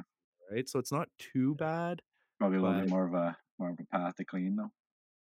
Yeah, yeah, and you get snow on the shoes and stuff. Then they come in a nice, nice warm forge, and it starts melting and getting into your shoe, and then you got wet socks, and yeah, yeah, that does suck. Okay, that. Yeah, okay. Yeah. but- Canada. eh? First world, first world blacksmith problems. That's what that is. Yes. Yeah. God, I can't imagine what third world blacksmithing problems are like. Frick. Oh, do you do you you see some of their follow uh, Heretic Blacksmithing? Ooh, no, actually doesn't sound familiar. No. Heretic? uh, yeah, Heretic Blacksmith. He's out of uh, Africa. Uh, I don't remember where exactly in Africa, but dude, man, the videos and the pictures he shares of what he does and deals with, it's like, holy fuck, I can't imagine. I can't even imagine it, dude. Pretty Like rough. that's such a different life than what we're Mm. living, man. So much different. oh yeah. Not blacksmithing in freaking sandals for crying out loud. Yeah, on a their their their anvil was it looked like a, a bar of steel that they were using for their anvil. It's like pretty amazing, man. Yeah. And then uh, having to deal with health problems and stuff like that, living in a third world country gets pretty dicey Yeah. too. Oh yeah. That's uh, that's another thing that you'll see on his Instagram if you go follow him. He's uh his mom, his dad, both falling into health issues and him trying to be there for his mom and dad and you know, we're pretty fucking lucky in Canada, man, that Oh, big time. Oh big yeah. you don't have to worry about that kind of stuff. You get hurt in the shop and you run over to the ER and they take care of you, right? Yeah. Yeah. Kind of. Well, I've heard th- heard that things have been getting a little dicey there lately. yeah, there's a little bit of a lineup in the, the old ER nowadays. yeah, yeah. Nowadays, Yeah. eh? I Yeah. don't know what what happened there, but hey, politics. politics.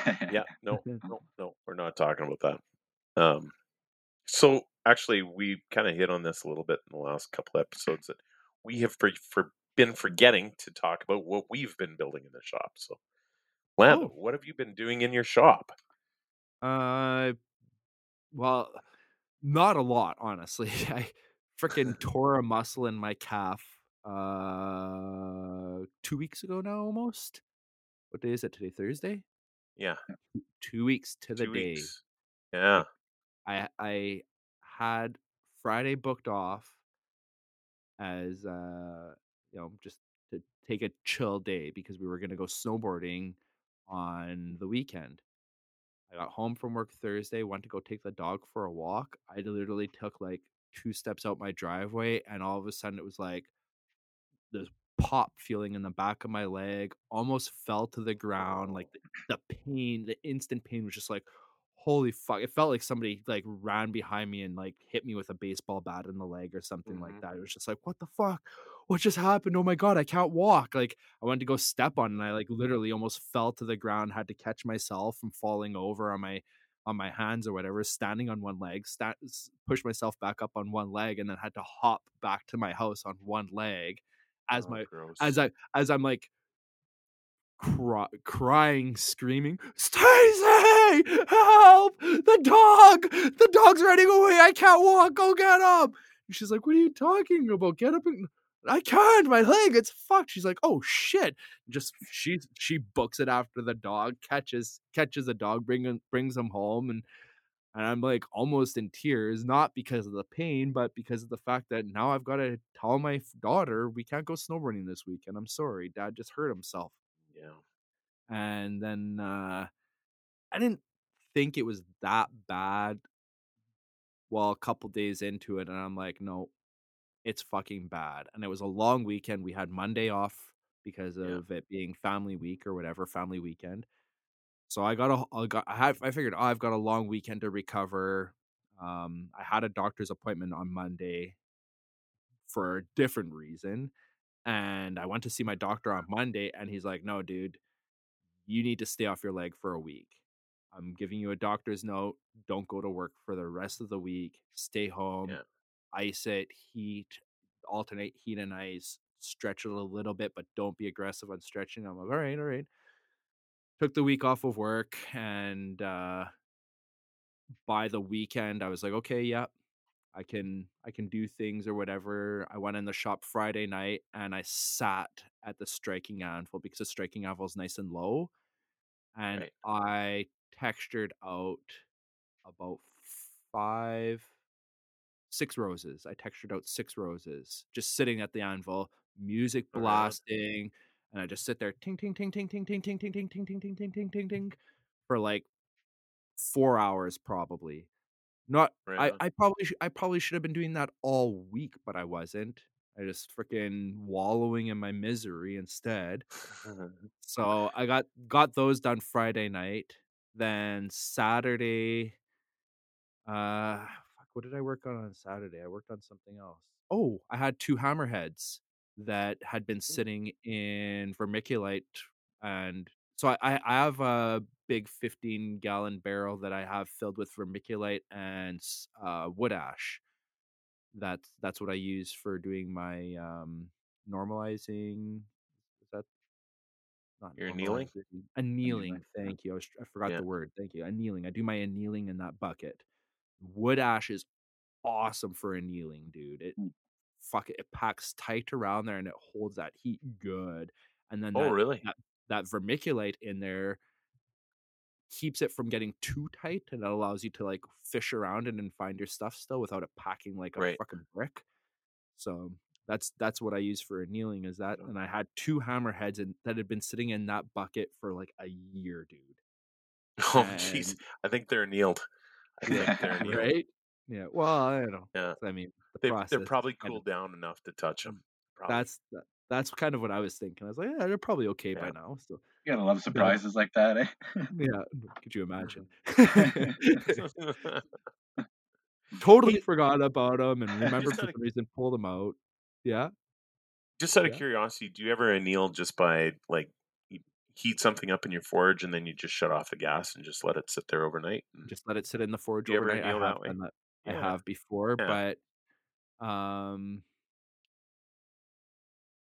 I don't know why, but I'm just I don't like my forge being hot when I'm not in there. I try to get my forge cooled off as much as possible before I walk out of my shop. I Oh, leave, really? I, I turn the gas off and I leave the fan running. I I used to not do that, and Steve Dupraw kind of gave me shit, and he's like, "Well, dude, that's a you're walking out with that. That's hot still, dude. Oh yeah, yeah. Yeah. Like things could happen. I don't know if you want to be risking that." And I was like, "Man, never really thought Yeah. about that. You Yeah, know, like a so lot of heat. now." Like I used to leave my hoses and everything hooked up to the forge and just I'd shut it off, walk mm-hmm. away. I would even I would even shut the door on the forge to try to keep the heat in the forge because I figured the longer that heat stayed in the forge, it would just radiate into the shop and keep the shop warmer, right? Right. Well, that heat can travel up into your hose and start melt degrading your hose on you and degrading your if you've got o-ring fittings at all quick Right. disconnects and stuff like that then it can start degrading that stuff so you got to you got to keep in mind that kind of stuff um if you've got a blower fan that's the biggest thing you have to take into consideration is that heat will back travel to your blower fan and start degrading your blower on you big time Right. Right. Could warp your blades. yeah uh, so Warp if your blades, cook a- your winding. cook your winding if there's any sort of plastic fittings within that motor depending on the motor Oh, yeah. fan you've got That'd right. Yep. So you gotta Yeah. be conscious of that kind of stuff. Essentially, is so no, I don't. I, never- don't do that anymore. I never thought of it that way, but I I do that from time to time. And uh I mean I've got a whole bunch of perlite. Wood ash is pretty easy to get. So Yep. yeah. Wood Yeah. ash is really easy to get. I can't remember where I learned that from. The wood ash. I think it was from um, the book "The Art of Blacksmithing" by Alex Bealer. oh yeah. Yeah, yeah. There you go. Yeah. Uh, so then I yeah, I cleaned up those hammerheads, took them to the grinder, and kind of cleaned up any deformities on them, and Right. And after I was done that, I looked at them and I was like, "Oh yeah, I remember why I forgot that these were in there for a year. Cause they fucking suck. fucking crooked eye, offset eye. I'm like, Uh. oh boy, I just I just wasted my time cleaning these up. So they're they're sitting there on the on the bench now. And ah, after I did that, I had an S cam sitting on the shelf that I decided had like a three inch nub of the shaft left on it. And I thought to myself, I'm gonna start squishing this nub down, and I think it'll like kind of form out into a tray if I squish it properly and kind of create like Yeah. a little bit of an ashtray. And in the long run, I'm not happy with it whatsoever. It looks like shit, but it was a fun, fun little learning process, learning Yeah. how with so okay trying to squish something out with a large round die on the press only goes so far right like the press can only put Right. so much psi into into a hot metal right well Yeah. if you've got a smaller section of round it will push way more because now it's less psi right or mo- more or focus. more more it'd actually be more psi sorry it'd be more psi because Yeah. more pounds per square inch less less less uh, surface. less less surface area, so surface area. more Yeah. pounds per that surface area, right? Yes, that Right. my bad. Um, so I knew what you were saying. stepping stepping up the sizes of the tooling, starting on a small tool to initiate it, and then moving into larger pieces instead of starting with the large piece that you want for your final form. Start with Mhm. small and start squishing out the form from a small to a larger. And dude, you can do it in like a couple of heats. You try to Yeah. do it from the big form in one one heat, you'll be fucking back. Like, and I was, man. I was trying the large form at first, and I was like, this is fucking going nowhere. What the fuck? Well, let's grab this little freaking three eighths punch and create a three eighths hole. And then I move from that three eighths to a three quarter, and then from that three quarter to a one and a half, and then from the one and a half to a two, from the two up to like a three, then to a four. It's like, Yeah. well, that was a lot easier. What the fuck? Way way easier. Yeah. So that was that was my learning process. Something that uh, hopefully somebody else can take a little bit from. But that was that was my week. What about you, Nick? What were you doing? Uh, so we had class on Monday. Tuesday was just running around getting supplies and all that kind of stuff. And then yesterday, I locked myself in the forge and I started making Damascus. So I've got six billets made, and uh, they're all flattened and ready to be made into knives. We're getting ready for the uh, Red Deer Outdoor Sportsman Show. So we're, you know, making knives, and I've got to make some I've got to make some camping tools and all that kind of stuff. So that's the kind of the idea for next week is to gear up for the camp for the outdoor show. Cool. And then uh, we'll be doing that. So and we already have our fancy new pens as we all showed off earlier. So yeah, no, it's gonna be good. and uh, yeah, more classes this week. We've got thirty-five people in this week. Thirty no, thirty-seven people in this week. Wow, buddy, that's Shut up. cool, man. That's so Yeah, cool. good you, Yeah, yeah, that's uh, that's most weeks. that's awesome. Really? yeah, and we drink beer every day in the shop. Which, well, after the machines are shut off, after the machines are shut off, that's when Yeah. that's when the beer comes out. So yeah, it's great. It's good times. What about you, Carter? Any projects going on right now? Um, yeah, like I said, I probably I might do a couple little layered things maybe this weekend. Do a little Yeah. bit more of that. Uh, Last weekend was just dabbling into uh, a little bit of forge welding these axes there and getting a little bit more of a comprehension on like the temperature and all that, and yeah, Yeah. step it up a little bit. Yeah. You doing the There you wrap go. dive on those? Um, actually, I started out. My first ones were like that, a couple rasps, but these ones, um, as I was cutting my uh, my blanks, I just did a little slit in them, Yep. Oh. and then uh, and then just yeah, pounded the slit open a bit there, and yeah yeah Forge did weld a it a couple little uh, bit. did like some uh, couple like broadheads, I guess you'd call them, Nice. Oh, right on. What are Yeah. you or uh, bearded, bearded, sorry. Bearded. Yeah. Yeah. what are you using for the tool bit? Uh, fifty one or leaf spring. Yeah. So treat it like Go uh, fifty one sixty. Yeah. I like Yeah. how you backtracked on it there. Yeah, yeah, yeah. All pretty much use stuff. Yeah. yeah. You You're big on using. You're you big on using used used steal. We just recycle, recycle. Even Yeah. uh, I got a buddy actually just lives right next to me. He's uh, I know a lot of racing around here. So Okay. uh, apparently the, their their old style vehicles they had torsion like spring torsion bars to just Mhm. like Yeah. really take really take off, but they Yep. they switched out from those styles. So I've got a pile of like 50, 6150 shafts. Oh, Nice. nice. Like I actually like they're all labeled good. like manufacturer. So I checked out their Oh, site. Yeah, yeah, they call it aircraft chrome vanadium. I was oh uh. shit, jackpot. so Yeah. kidding. No Yeah. kidding. man. I'll work on a good knife for that guy. And yeah, Yeah. I remember hmm. 6150s come up in our in the podcast before with somebody else. They, they mentioned that they had that tool steel and they they were like, dude, yeah, you want fucking good tool steel. yeah, some nice stuff. Eh? Yeah, uh. What is it? Sixty one fifty. Yeah. yeah. Not 5160, but 6150. Okay. Hang on. You were mentioning before we started, I believe, you do all your own tools as well, right? Yeah.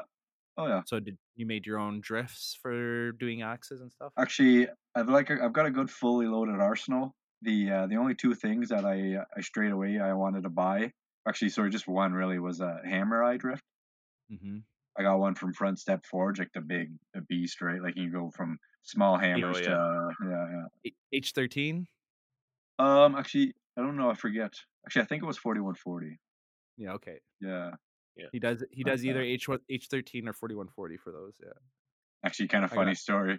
Funny story too. He was uh apparently I think his secretary was out or something, so he was taking care of the shipments. So a Friday I come home and I see the long box by my door. I'm just like, yeah, the hammer drift, make some hammers. And then like Monday comes around, I get home, there's like the same long box by my door. I'm just like, what? so I open up the second box. he ended up shipping me a second one.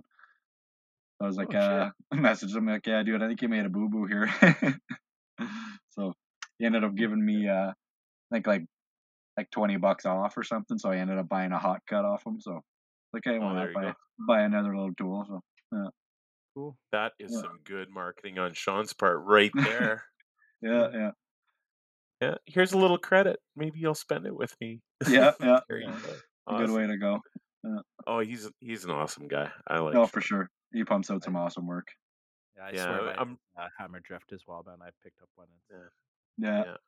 Yeah. I'm really fortunate that I only live about an hour and a half away from him. So Oh, that's awesome. in and see him. Yeah. Uh, Actually, I've got. Sorry, go ahead. drifts and stuff from him, right? Yeah, yeah, I sure did. Yeah, and uh, I've got a dog's head hammer from him and a bunch of tongs. sick. Yeah, he does awesome work. Yeah. Actually, speaking of someone else that does awesome work, Chris Green. I'm gonna. I've booked in for a class with Chris Green.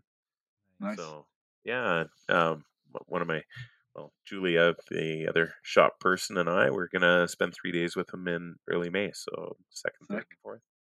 And he's yeah, local. man. Yeah, he's in Calgary. He, Okay, yeah, yeah. uh, that guy is next level when it Yeah. comes to knife making. Check out Black Cat Metals. He is just, he is good. He's really good. So Yeah. and it's gonna be fun. I get to hang out with him for a few days. So yeah, that'll be good. We had him on the podcast. Holy Yeah.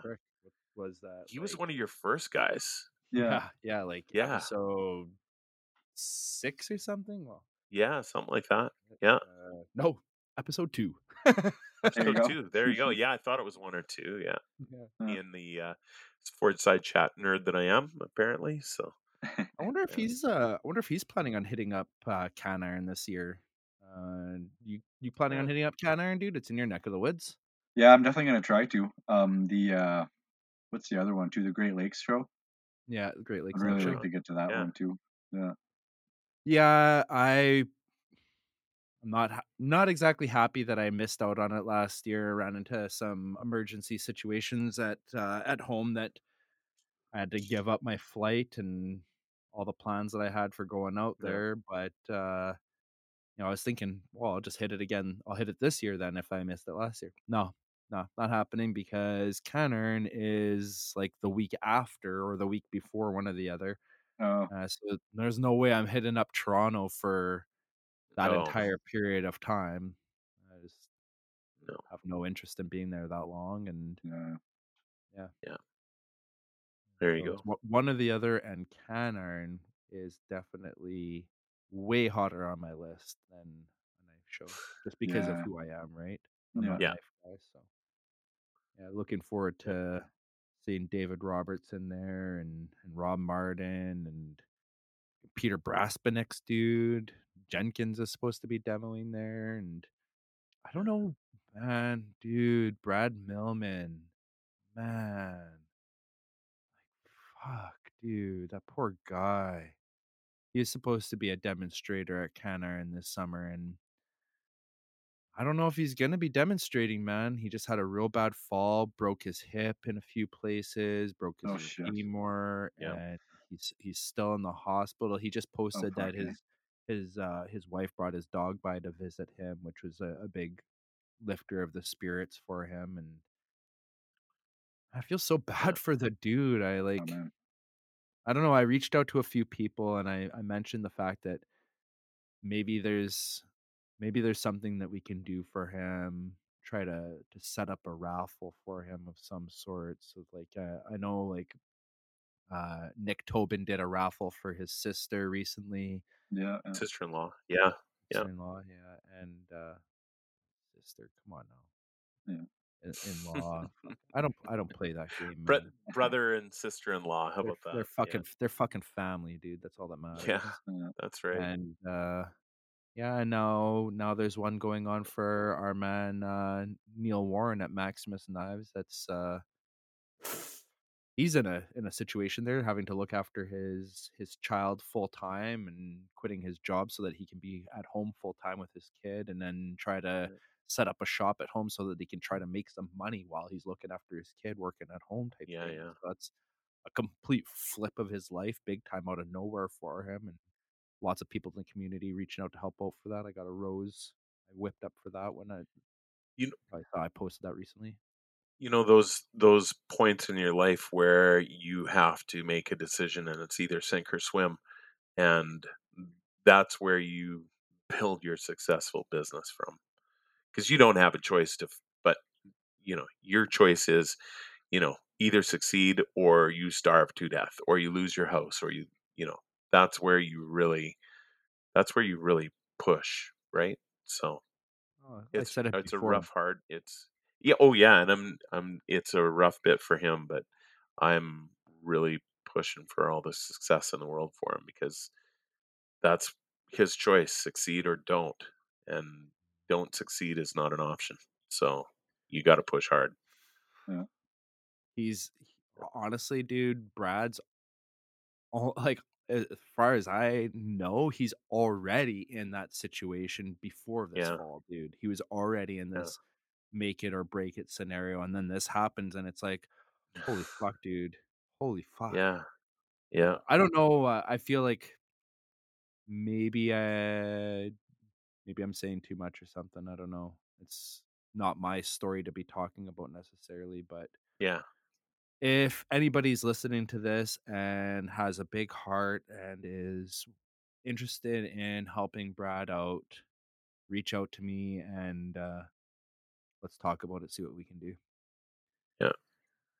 I'd like to like to see the guy get uh, get back on his feet. This is going to be a big hit, so see what we can do for him. I got a bunch of Um, leather kicking around. Throw you a There you wallet or something. Throw you a little Yeah. couple wallets. Do a little raffle. Yeah, There you go. that's set something up. I uh, About more than willing to throw a rose throw a rose down for the man. It's my uh, my hot ticket item lately. It seems like so. Yeah, if, uh, if we can rally the community a little bit for him, I think it would. Uh, that wouldn't be a bad thing that's for sure Yeah, for sure. exactly. Right on Got something positive to end it on? A dad joke, maybe, guys. I'm not a dad.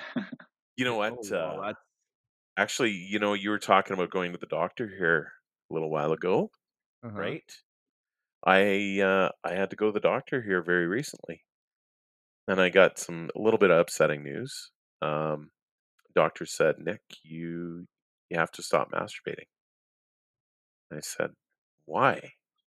He said because i'm trying to examine you.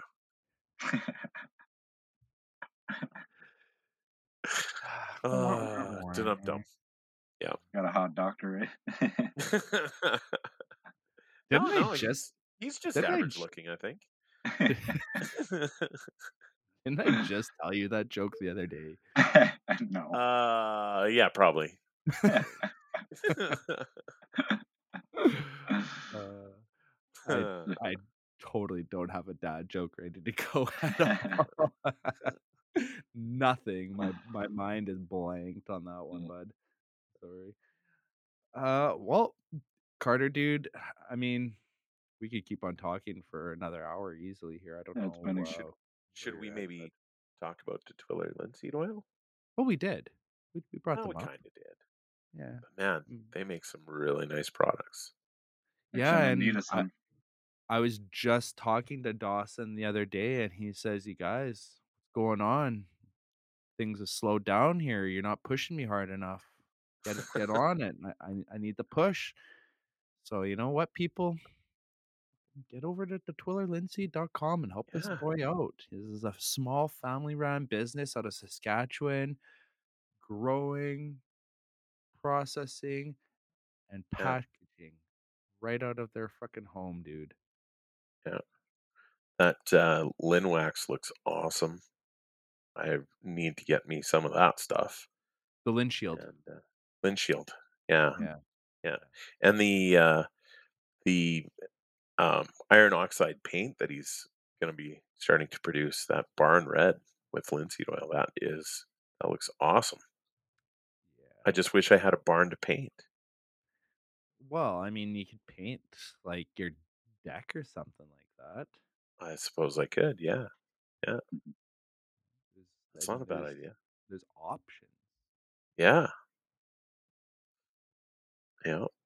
I. I am very quickly trying to find a dad joke. I've ran over to my go-to guy, Chris Chris Dixon, man. This oh, this Chris, Yeah, Chris is going to take a class with us here pretty soon. Oh yeah? Yeah, yeah. I'm looking forward to that. He's he's a character, man, that Oh yeah. constantly cracking jokes. I, I Yeah. love it. Uh, mm, washing dishes sucks. Eat here.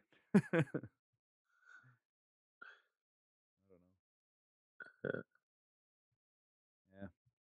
Huh.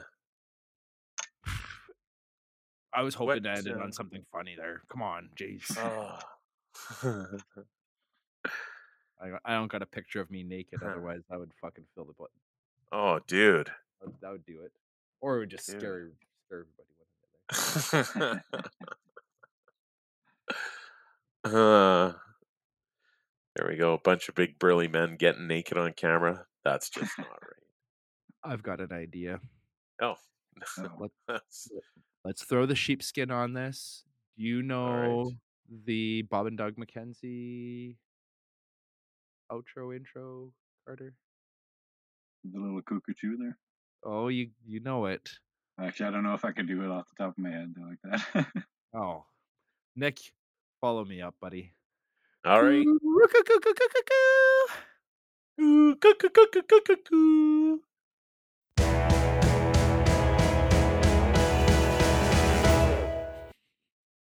It's actually Karoo. Coo. Karoo? Yeah. Karoo. Karoo, Did I say it wrong? Have I been saying it wrong for all these years? I've been saying it wrong for a very long time too, dude. Man, and I I've actually been even I watching- even told Justin that he was doing it wrong, and he's like, "Oh, really? I thought I was doing it right." And then I got this Bob and Doug McKenzie book, Oh, and it actually says it in the book like that. And I was like, "Well, fuck me, I'm saying it wrong for how long?" wow. Yeah. Those were Good What a hoser. hoser. What a No hoser, eh? Tell 'em to No take kidding, off. eh? Take off. There's oh, dude, um, Nick actually Verbrae just sent me a thing about the new beer taxes in Ontario. and it was fucking Bob and Doug McKenzie talking about how no, we don't need any more beer taxes in Canada. Uh, all this other stuff, man. It was it was good, dude. It was fucking funny as fuck. I wonder, That's awesome. That's awesome. N- n- dude. Me and Nick are like literally back and forth on a regular basis, sharing videos of the stupidest fucking shit. Man. I love, I absolutely love it. I can't get enough of the guy, man. the internet's good for that. yeah. How's how's he doing? Have you heard anything? Is there is he is he doing better? I haven't asked him Yeah. That exact question because I'm just not too sure if that's is that is that right to ask somebody that at this stage? Do I give him space? I don't know. Like I am concerned about him. He's become a good friend of mine. Well, there you go. I th- I think that answers it right there. He's a good friend of yours. You're con- you're concerned about what's going on. So, yeah, I, I I think that you're justified in asking him, "Hey, if you feel comfortable, how are you feeling?" You know, I I man, as a friend, I I'd want to hear that. I'd want to know that my friend wants to know my state of mind and how I'm doing. And True enough. and and I can just speak on behalf of me. I never met the guy, and I hope to be able to talk to him someday. But I really hope he's doing better. Um, he had a lot of guts to stand up and say that something was wrong and he needed help. And yeah, I I hope that he's finding it, and I hope that he's feeling better because he's a talent, and he this world needs him. So there you go. I need him, that's for sure. You can Well. there you go. Right on. Anything uh anything else in your world there, Carter? Uh, no, not too much. Just kind of playing it by day there. Yeah. Did the I ask just yeah. did I ask you if you had yeah, I asked you if you had worked with any other blacksmiths as far as like a learning process goes. Yeah. Yeah. You did the YouTube stuff. Where else have you learned your blacksmithing from? Um, well, I mean, a little bit ties into uh, to my industry itself there, but um, Mm. yeah, like the heat treat was like I said with with Hal, he kind of gave me a little bit more of a run through, um, a little bit of books here and there, but mostly just like trial and error. Watch a lot of Black Bear. Oh yeah. Oh, I love Black Bear Forge. Yeah. Oh, John is so good. Oh yeah, Yeah. Uh, Oh yeah. Even his filming too. Mm. He's he's pretty awesome. Yeah. I don't know, man. I uh I was watching YouTube religiously. It was like my thing every night before bed. Half an hour of YouTube blacksmithing video. I did that for like 2 years. And Black Bear was one of the go-tos for sure. Got to Mhm. a point where I was like I feel like I'm starting to like repeat a lot of information and I feel like I f- I feel like even John was starting to realize that there was it was like what what do I do next? you know like that's kind of I, I felt like Yeah. he was in a position of like what else can I show you guys? like I'm starting to to struggle with finding things to show to show people on YouTube right? And I, it was right around then that I kind of fell out of watching YouTube all the time and I, I ever since then I just like haven't really been into YouTube. Speaking of which, fuck, we missed it. But we didn't miss it because we're still What? recording. Song of the week. Oh yeah, dude. What have you been listening That's- to? Yeah. Carter, what have you been listening to in the forge? Um, I like kind of listen to whatever. Um, I put on a little bit of Kings of Leon.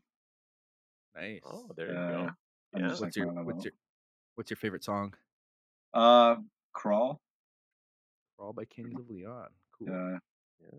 Uh, Well, yeah, I listen to them and a little bit of Queens of the Stone Age too. Queens is uh, one of my favorite bands. Nice. Yeah, yeah. Nice. Saw them at Rockfest. What about you, Nick? Dude, I've been listening to Tool. Oh yeah. Yeah. I've been listening to some Tool the last couple days here. Um, yeah, I don't know. It's between 46 and 2 and Schism. I don't know. Oh, Schism, yeah. Uh, 46 and 2 is really good too. 46 and 2. That's right. that's it. That's it. That's it. Yep. That's it. Well, what I have been listening to a lot lately is kind of whack. I will be able to pull a song from it, but what I've been listening to a lot lately is um, Grand Theft Auto Radio. So, San There's- Andreas? Or um, Vice City. oh, yeah, yeah. Yeah, Oh, Vice City Flash FM, dude. Oh, It dude. is the the commentary on there is fucking hilarious. The music choices are fucking spot on. Oh, yeah. Yeah. And uh, one of the first ones that comes up is Gloria. Who the fuck sings it now? I'm trying to find it real quick here. I can't remember who sings the song. Oh, uh that was um Gloria, that's uh she just passed away, Oh, no way. wasn't it? Wasn't it um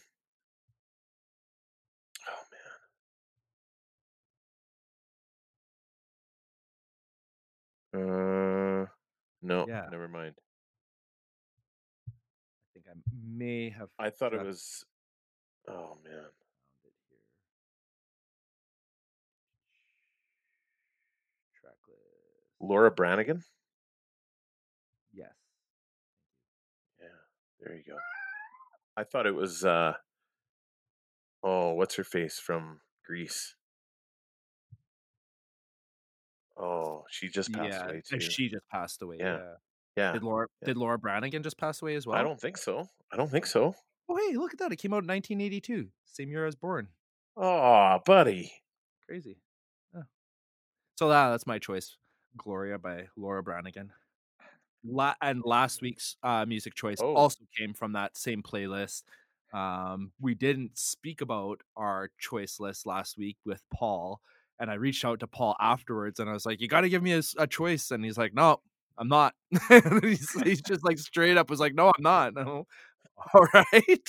All So hey, Nick, what's your what's your choice, and what did you choose again? Metallica? Was it Metallica? You yeah. Yeah. No, was it? I can't remember now, to be honest. I think it might have been. I think it might have been. You're right. Yeah. Yeah, and then mine was uh Easy Lover. Yeah. That's a good song, buddy. it's a good song. Good fucking song. Yeah. Yeah. What's the thing that motivates you in the forge? Ooh, good question. Yeah. Um. Well, right now, I mean, fucking keeping this house there for the last five years, it's starting to get fucking strain on me. I mean, it's Yeah. I I, I don't want it just to pay for itself there, really, but you know, just having the appreciation of people looking at your craftsmanship and Yeah. Yeah. There you go. Yeah. as that as a tradesman, right? It's there, it's in my blood there through the family, and yeah, just Yeah. No, that's awesome. That's really good. Where do you get your motivation from,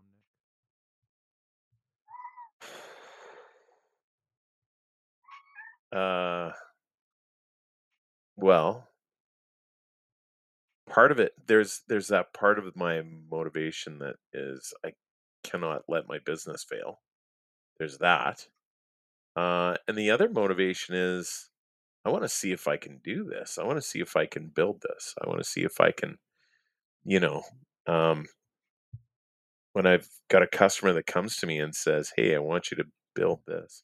Somebody just called. Well, I just got an email last night about a 11 to 12 inch Damascus kukri with uh, fullers, and I was like, "Yeah, okay, I can do that." Yeah, so figured You out a price. You done I've built- before? I've uh, no, but I've, I've, I, I got it figured out. I got it figured out. I got it figured out. You gonna machine them in, or I'll grind them Uh, in. I've got a, yeah, a machine. I've got a, uh, yeah, yeah. I'll machine them in. Grinding is an a process of machining. Yes, you are correct. Yes. Mm. So, yeah. So, yeah, I might rough them in and then, and then grind them in from there. We'll see. I'm not a fan of the idea of forging, um, of of, of Forging a fuller. Yeah, Oh. it's it's too hard for it to be it to make it Symmetrical. Mm, Yeah. yeah accurate. It's Mm. so Yeah. hard to make it accurate, Yeah. dude. Yeah. Whereas machining it, it's fucking simple. Yeah. Have you ever put any fullers in your work, Carter? no, actually, just thinking about it now. I'll have to tackle that Mm. too. I I tried on a rail spike knife back in the day, dude, and yeah, it's not even even machining them in. It's not easy, dude. Oh yeah, So Yeah. you, think maybe I should uh, maybe practice on something else that's not a big old Oh, I chunk in Damascus? I would definitely practice it first, dude. Ah, screw it. I'm just gonna do it. Yeah, What the yeah, let's just go waste a fucking piece of Damascus. Yeah. pff, Make The new worst that can happen, every eh? day. There's there's no failures in knife making. You just make it a smaller Yeah. knife. Yeah. That's right. Yeah. uh, What type of No, it- Damascus? What type of Damascus you pump Well, out usually? I'm just doing some. I I don't know. I I keep my layer count fairly low, right around anywhere between 50 and 70 layers. I think that's, you know, you get to see lots of, of, um, you know, there's lots of color in it and there's lots of, of, of contrast and, it's, you know, it's not too high of a layer count where you start losing the pattern. Yeah? So, nice. yeah. So, yeah, that's usually where I am. Yeah. What about I you? did Where, Damascus recently, dude, for my first time.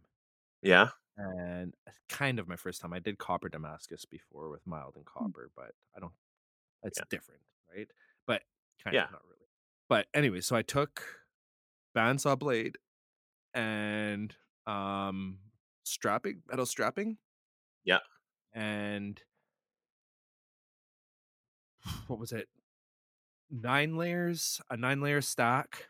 Forge weld them together. It forge weld. It forge weld like nothing. I couldn't believe it. I was like, "Holy fuck!" Yeah. that was fucking easy. They're together. That's okay. Yeah. s- That was that. Mm-hmm. Okay, now what? And like, well, let's let's try twisting it. So I it was a square bar at that point, and I took the square bar and twisted the square bar, and then I once that was once I had done that, it opened up a couple delaminations on me, and I was like, oh shit, maybe I Yeah. shouldn't have done that.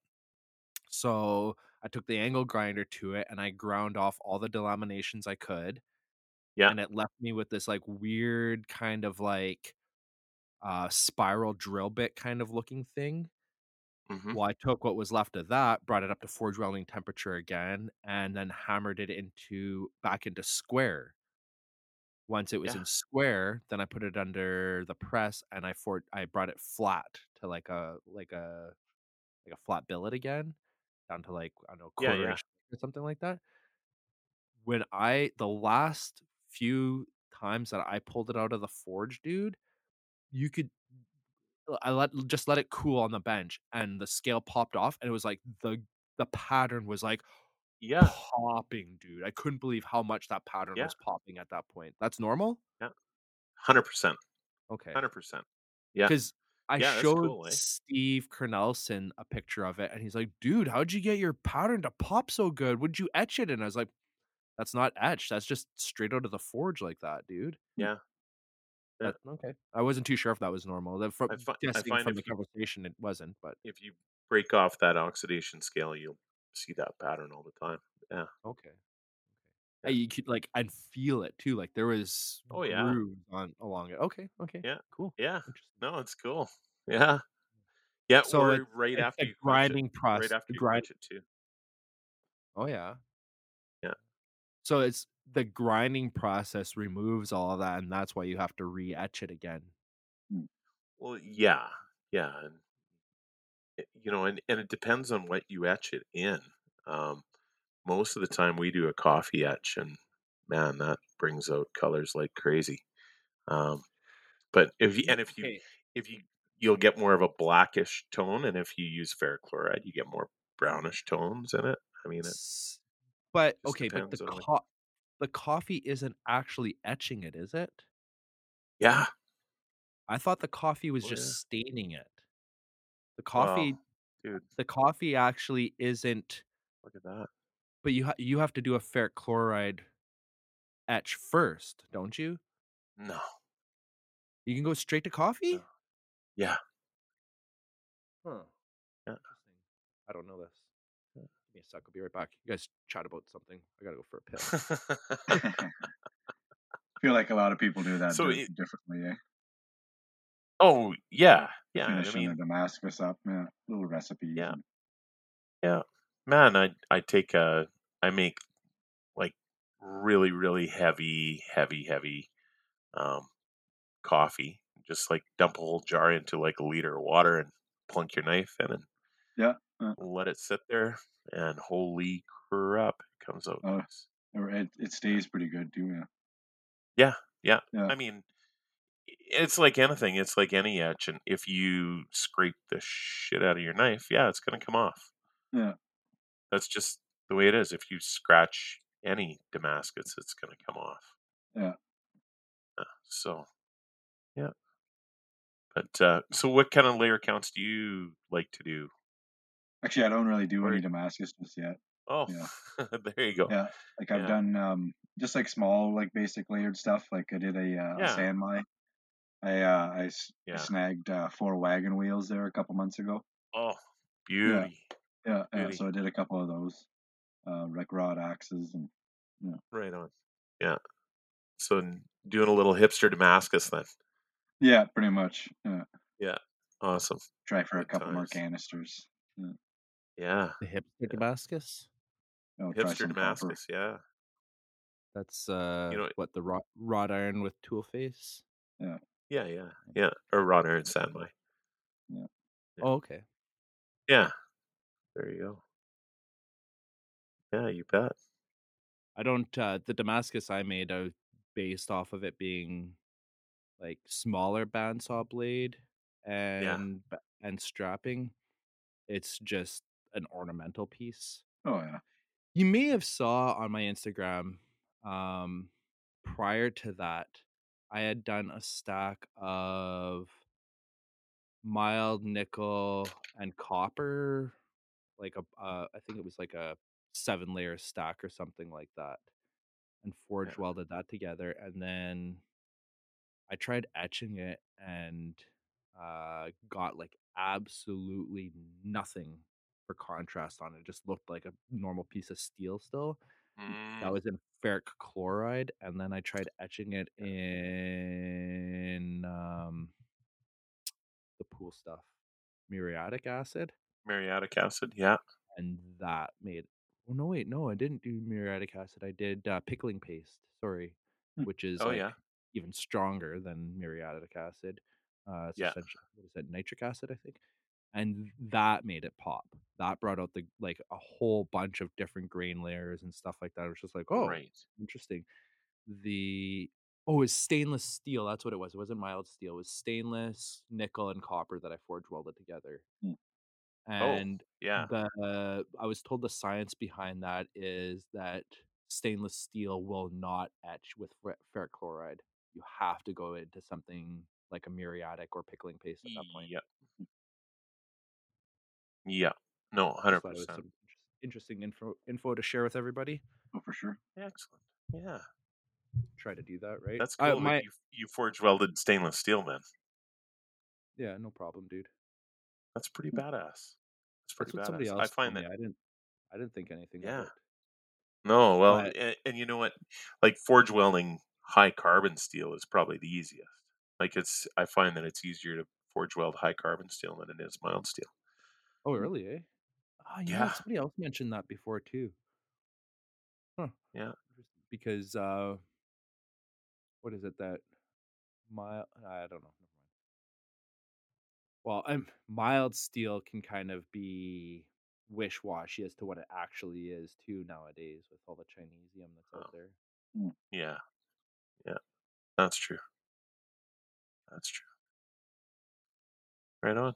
Yeah, it was m- my idea with the with that was to try to go towards something like a um, is it Mo Mokamai Dani? Mokum, Is that how you I can't say it right, can I? Like a Mokum game.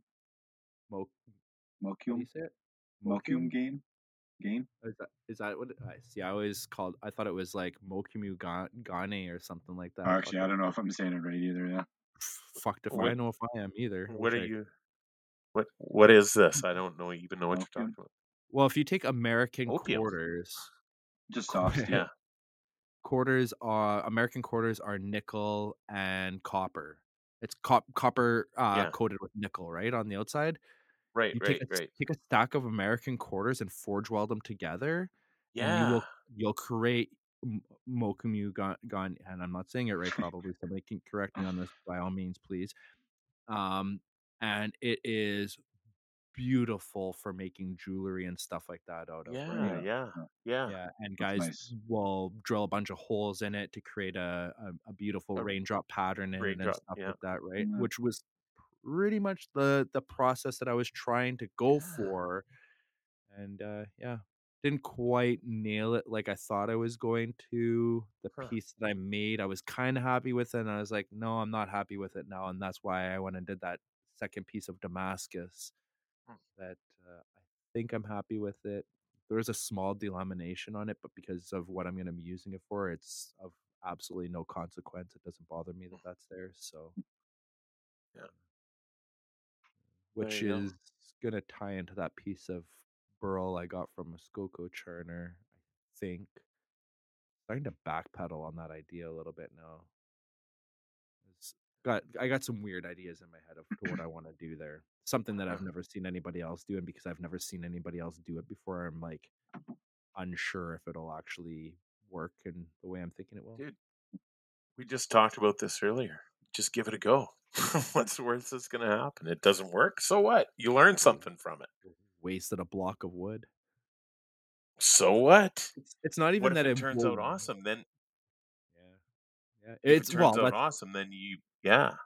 it's not that I'm not going to do it. I'm just trying to figure out what what's my best process to make it look the best, Yeah. essentially. Hmm. So, Yeah. There you go. A shout out Yeah. to John. I see. fuck yeah, good call. Yeah. That's a good dude, man. He Yeah. fucking.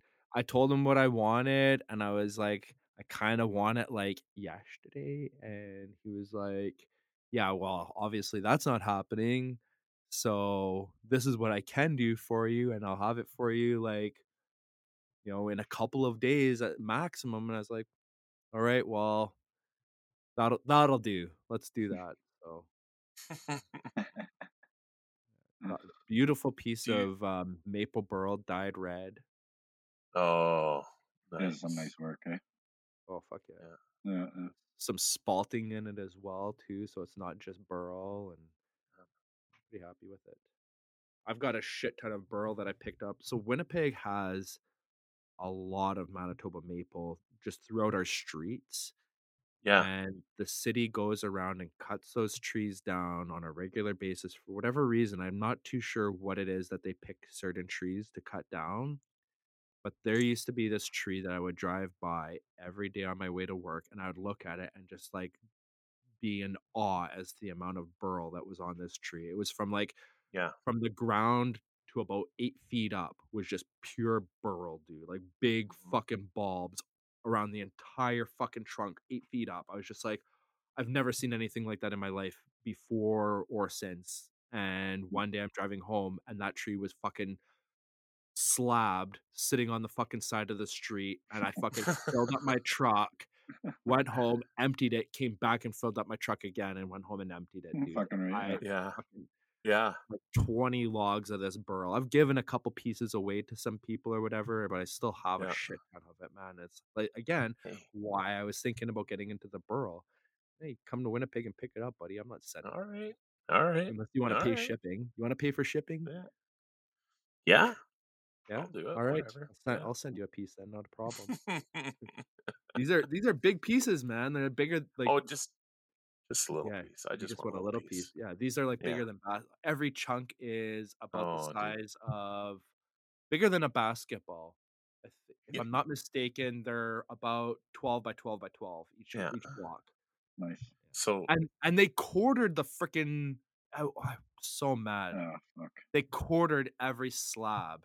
They didn't keep it as nice round cookies. If they would have kept it as cookies, oh, holy fuck, the end tables and shit I could have made, dude. Yeah. Oh, God. Mm. As it is, even as quartered slabs, I'm looking at and wondering if I can make like little end tables and shit. Or the you, shot. you yeah. may have heard you may have heard me talk about my buddy Jody. He's like my best friend. I so my wife is my real best friend, but Jody's my other best friend. And uh, Jody used to work in the shop with us, and uh, he got another job, and he's gone. He's gone a lot now, but they just moved into a house this year, and his backyard has these beautiful Manitoba maples that are all burl Mm-hmm. like same thing you were talking about just and they- are just filled with burl and i just really want to pull the chainsaw out and just hack a big burl off and hey you were gone buddy sorry what can i say so. Would it be wrong if there's trees that have been previously cut down by the city, but they left like the bottom portion of the tree, like the the last like I don't know, 14 inches of the trunk Jesus to the Christ. ground is still there. And this the the one tree that I'm thinking of, dude, like I couldn't put my arms around it, and it is Oh, pure burl, dude. And I I- I've passed it a few times, and every time I pass it, I look at that thing and I'm like, fuck, I just want to come here with a chainsaw and cut what's left of that up and fucking take it home. But I like You know? I guarantee neighbors gonna be coming out and being like, "What are you doing?" You know what? I would I'd go to the city and see if that's slated for stump grinding.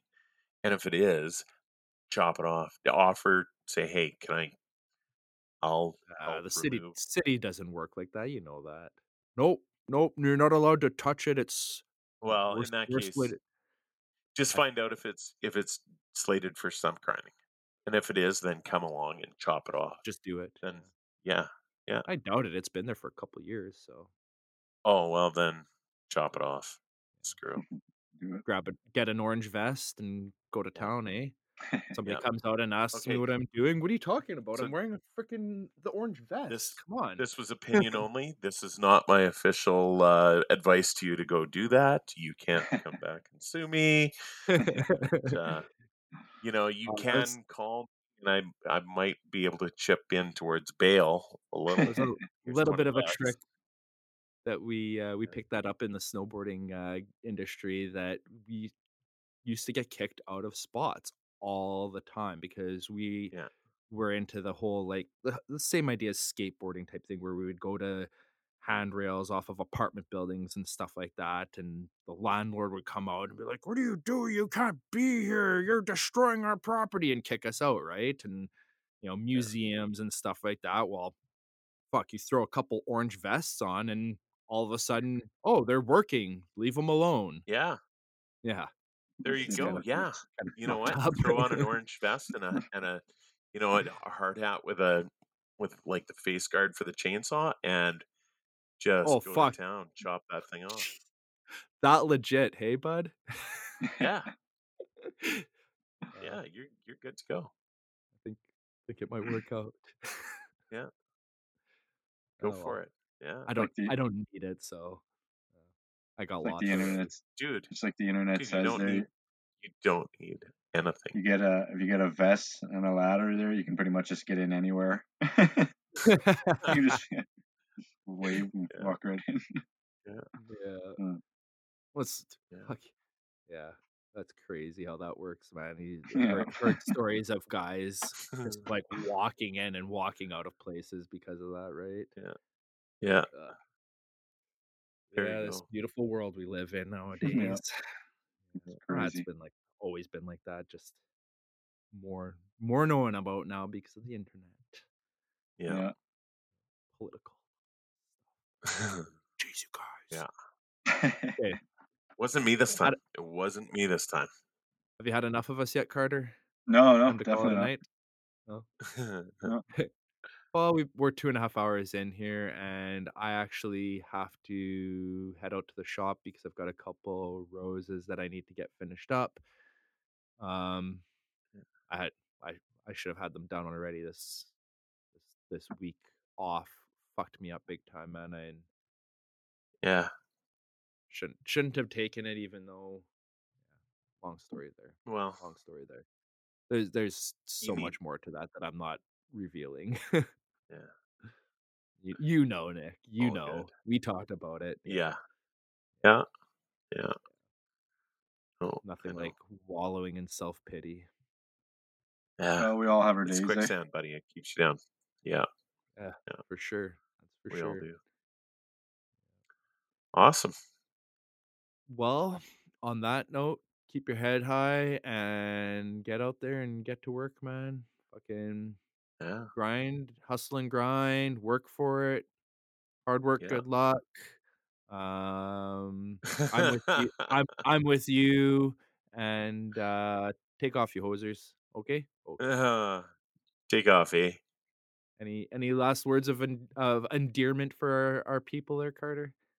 Um, yeah, not too much. It was just a pleasure uh, sitting down with you guys, kind of getting my Hey. story heard there, and yeah, just keep putting Likewise. It's- everybody. Yeah. Been often awesome for us. Yeah, for sure. Do you have any shout outs? Anybody that you uh, really love their work or have, you know, showing you some support or anything like Um, kind of continue on the uh, the convo before recording there. Um, shout out to all the local guys; they're all pretty awesome. But uh, it's good to sit down with uh, with Grant Chambers. He sat he uh, we sat down there and he showed me all of his collection there. Like two and a half hours later, that's just like uh, I left my jaw was sore. There was just an awe the whole time. it's wild. He's a role model to constantly look up to. offering you napkins. You got a little little drool there, bud. Oh yeah, for sure, man. Yeah, I can imagine that. it's, cool to see that type of craftsmanship and And you're mentioning uh, Terry Cash at Claremont Forge. yeah, yeah. He's an awesome guy there. Yeah. What about Shane Stackpole? You met him yet? Uh, no, I don't think so. No. Oh, Is he in buddy. the area? Yes, sir. Okay. That's another guy you want to fucking hook up with for sure, man. For sure, He's man, yeah, yeah. fucking- he's a very good blacksmith for sure. Yeah. I'll have to check that out for sure, man. You got a you got a good ring of boys out there, man. All the Yeah, all yeah. the, buy- Yeah. all the good buys. Yeah. Wish there's a little bit better of a community. I think everyone's freaking so busy, eh? Uh, well, I don't know. It's you know what? I think we're very fortunate. I think this black blacksmithing community is uh we are really tight. We we do support each other and we do shout out to each other. It's Yeah. very, very rarely that you hear of somebody bad mouthing another person in the community. Which I think Oh, is sure. awesome. You know. I'll uh yeah, I think that it's great to offer support to all of our other blacksmiths and bladesmiths and metal workers and Except artists and except that uh, that Justin Lamoureux guy, man. What a hoser. Did you did you Yeah, did you see the totally. decal des- the, did you see the decal design he did for season two with the with the snake? Check that out, buddy. you know what? I gotta I gotta admit that that is a sweet design. Yeah. Yeah, that was Justin's drawing, man, by hand, all all Yeah. freehand, man. That's fucking and Yeah. that the hammer on there. Oh boy, the hammer on there is this hammer right here from DK That's Smalls. awesome. Yeah, Yeah. Pretty cool, eh? Yeah. Very cool. Very cool. Ha, Yeah. ha, ha. That's not in my say- shop, so I wouldn't have to worry about grabbing that out of my shop. if it was Yeah, there you go. There you go. Good yeah. point. Good point. Yeah. But you know what? I mean, honestly, Justin is Justin's got a lot of talent. That is that is a sick looking sticker. I love it. Yeah. Wow. Yeah. Yeah. He's Get your dude. Contact Lando at Ford Front Oh yeah, Ford uh, Chat. dude. There Um, you go. So season two stickers are available. If you'd like to support the podcast, shoot me a DM on Instagram, Facebook, whatever. Get a hold of me. Um, five bucks a sticker right now. This is to support the podcast. We're we're putting ourselves out there. We're doing a lot of work to try to highlight other people in the community, bring everybody information, keep people up to date on what's going on in the community. This five dollars for a sticker. It yeah, you know what? But you got to consider the fact that I'm sending this out, so it's costing me shipping as well. So that five dollars goes Uh-huh. towards the shipping, goes towards the sticker cost, goes towards my time to send it out as well. Really, in the long run, five bucks is covering it. That's about Mm. it. You So know- it's really not a huge boost to the podcast. But you put those stickers out there, you share them. That is the support that really fucking helps us out big Oh, time, man. Yeah. Big time. And and you know what? You pick up some very valuable lessons. I learned not to anneal my stuff in the forge overnight. You know, Well, shit. Yeah. I you mean, didn't n- learn not to do it. You just learned that maybe mm. it's not necessarily the best way to do it. hey, yeah. I mean, it it it's still you know you still anneal your your steel, but there's risks involved with it. So I did, wasn't aware of those risks before. So hey, Another- worth five another- bucks right there. That's Hey, worth another- five bucks. Another hot tip towards that. One of the things I like to do is I actually like to put a bar, a hot bar of steel in underneath everything before I put my anything that I'm annealing in there. It, hel- it, it just hel- it just helps hold more heat in the vermiculite. oh, yeah, mm, yeah, yeah. right? So you you warm up your vermiculite first. Yeah, I I dig like a deep hole in the vermiculite, drop a piece Yeah. of red hot steel in there, yellow hot, whatever, Yeah. ultra hot steel, drop it in there, bury that like five inches type thing, and then I'll throw in whatever I'm annealing on top of that in the hole, and then bury that as hmm. well. Yeah, yeah, yeah. Pre like preheating your oil or whatever, right? It's es- essentially the idea. How just Yeah.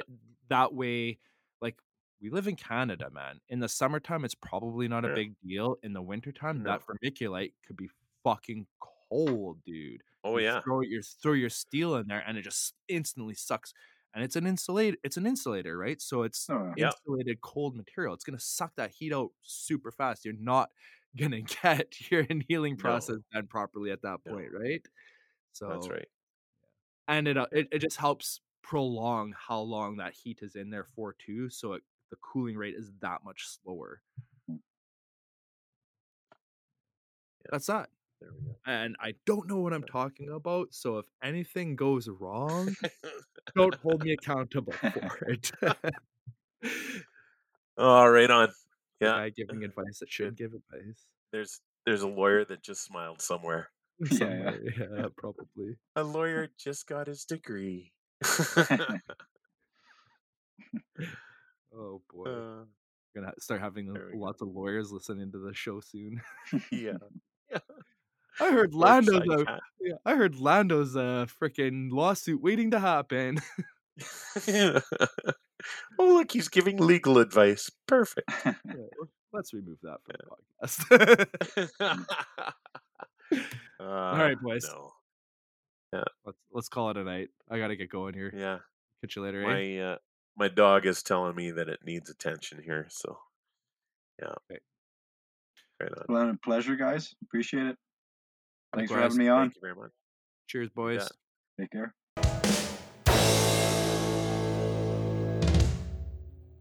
Uh, What do you uh what do you got there anyways? What are you drinking? Carter. oh, I got some. Uh, actually, that new Rockstar Peach Oh yeah. with a little bit of Rockstar. Peach. With a Oh, little it's bit pretty of rum good with some rum. Oh yeah, it's actually pretty good. Call that the Oh. pe- call that the peach emoji. The peach Nice. emoji. Nice. What do you got there, pretty Nick? I got a. I've got a little bit of Bacardi and uh, ginger. from the old Soda Ooh, Stream. Yeah, nice, yeah. nice. You know that you've reached a certain level of alcoholism when you go with a Soda Stream, so that you can make your mix economically. You know. Right. Yeah. Yeah. You didn't Yeah. you didn't buy it for the pop. You bought it because it's mixed. Yeah. No, it's mixed. It's not pop. You don't just It's drink fun- that stuff. You got to mix it with something. That's that's how it- works. Cousin of mine uh, at a recent birthday party for one of our nephews there she's like talking about how her husband's buggering her that she's got so much orange juice in the fridge and she's like it's not orange juice it's mix get it straight Yeah. Yeah, Exactly. that alone. i got some uh Mamajuana from punta Mum- cana Whoa. yeah this is apparently their uh well you know what it's a it's probably just a tourism hack thing that they do there to convince everybody to buy this stuff that's really not that good but Yeah. apparently it, it helps you make babies so Oh, is uh, that what you're trying for? well you know what there's there's a long story there that we won't get into necessarily but uh my wife and i have wanted to have another child since our first and it hasn't happened so Oh, but we're at a point now in life where it's like we're kind of getting a little too Yeah. old to be having another kid now do it or Oh. don't. Yeah. There you go. Yeah. Yeah, well, my wife turned her birthday's in a couple days actually, and she's. I'm not gonna say how old she's turning. She's turning Oh, wise 29. 29. Yeah, yeah. yeah. Uh, but yeah, she's. We're getting to a point now where it's like, dude, do we really want to be doing this? And then, you know, where are we gonna be in 15 years and dealing with a 15 year old kid and, you know, like Yeah. our kid now is almost seven. 10 more Yeah. years. Like, fuck, that's 10 more years and she'll be getting ready to move out of the house. Like, Yeah. no, what? Fuck She's me, almost man. halfway there, buddy. She's Fuck. halfway. She's halfway to a learner's license. Damn it, dude. I just realized that, man. I only have 10 more years with this girl. Yeah. Like, wow. Holy fuck, that goes fast, dude. Damn. Oh. They get busy fast. Yeah, man. Might be too busy for a sibling, right? You never know. Well, and that's the other thing too. She's at this age now where it's like, you know, if we brought a sibling into the picture, she's not gonna be like, you know, hanging out, playing toys and stuff like that, like she's wanted to for the last five years. It's gonna Yeah. be like, no, guess what? Now you're babysitting, kid. But this is this is perfect. Now you have a built-in babysitter. Oh, yeah. trust, trust me, that is the exact thought process that has gone down, dude. Yes. Dad needs to run a business. I need a free babysitter. yeah. So what it really boils down to, Lando, is you got to stop pulling out. Fuck, dude. I have